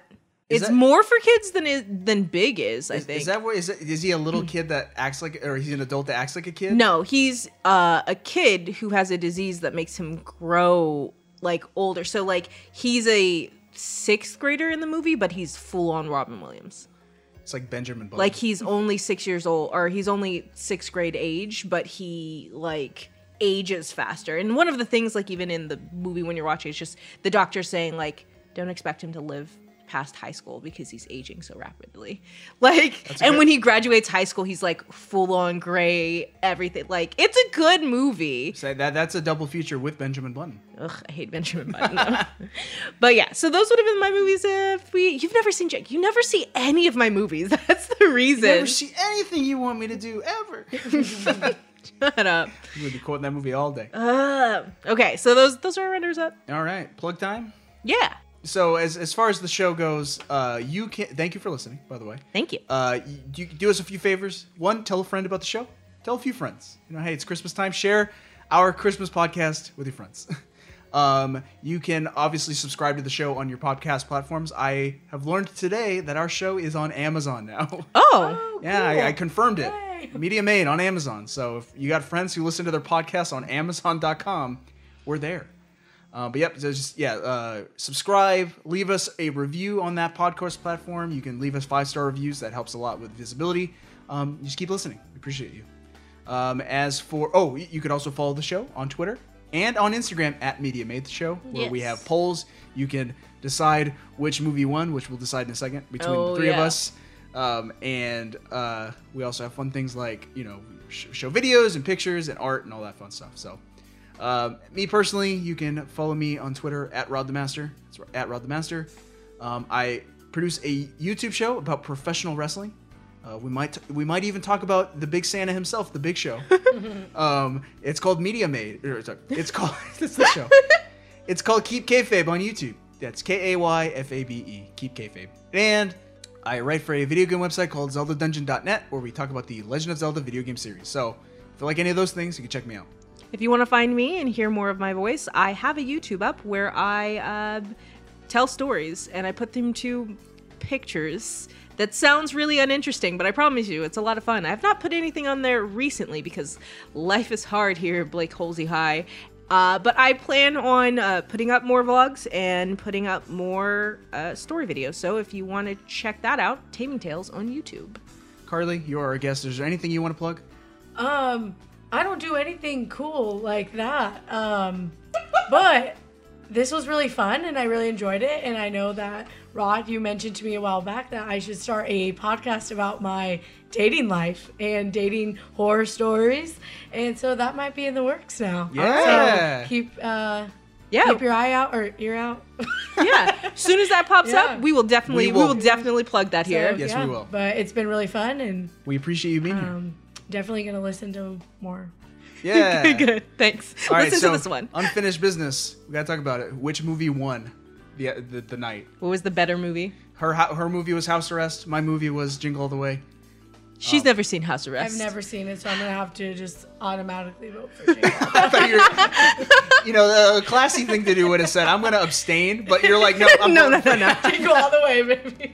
Fine. Yeah, it's- jingle it's- half the way. It's Jingle All the Way." Fine. Fine. even like me sitting here, like trying to be, you know, trying to be impartial, right? There's just not enough going on in House Arrest, right? it's like a shaky, it's like, you know, a pretty okay premise with like nothing on the bone. Mhm. Or at least with Arnold, it's like, yeah, the premise is, you know, subs- it's a okay premise, right? But they just go whole hog with it. It goes everywhere. It goes everywhere, all around Minneapolis. There's no jetpack Wow. in House Arrest. Just saying. There could be. They left it in the attic. We just didn't go to the attic during this movie. No crazy mailman. That's no- fair. What is there? I don't know. There was a crazy neighbor. There's a cop in this one too. There was. Yeah. Fine, I'll give it to your movie this Yeah, year. jingle I'll be all the way. polite. Merry Christmas, kids. all right, so we're gonna close out the show with the with s- speaking of media that most invaded our lives, I think the song I've heard the most of in my life, which is Jingle Bells. I can't think of any other song in my whole life that I've heard more than Jingle Bells. All forms of it. Every Yeah. Jingle Bells, right? That's fair. Can you think of anything else you've heard more of? Like Happy Birthday, maybe. Mm. Oops, I did it again, Britney Spears. but that's just my personal choice. Anyway, I think yeah, the song I've heard the most of in my life, Jingle Bells, as performed by the Brian Setzer Orchestra from the Jingle All the Way soundtrack. It's the rock and roll one. Mhm. Mm-hmm. Uh, Brian Setzer, he was from the Stray Cats, so it's like a rockabilly themed uh, Jingle Bells cover remix. Mm-hmm. Um, we're going to close with that, and uh, we will see y'all next time with our music of 1996. And remember, kids, if you don't have a basement or a closet, you can always lock your folks in an attic.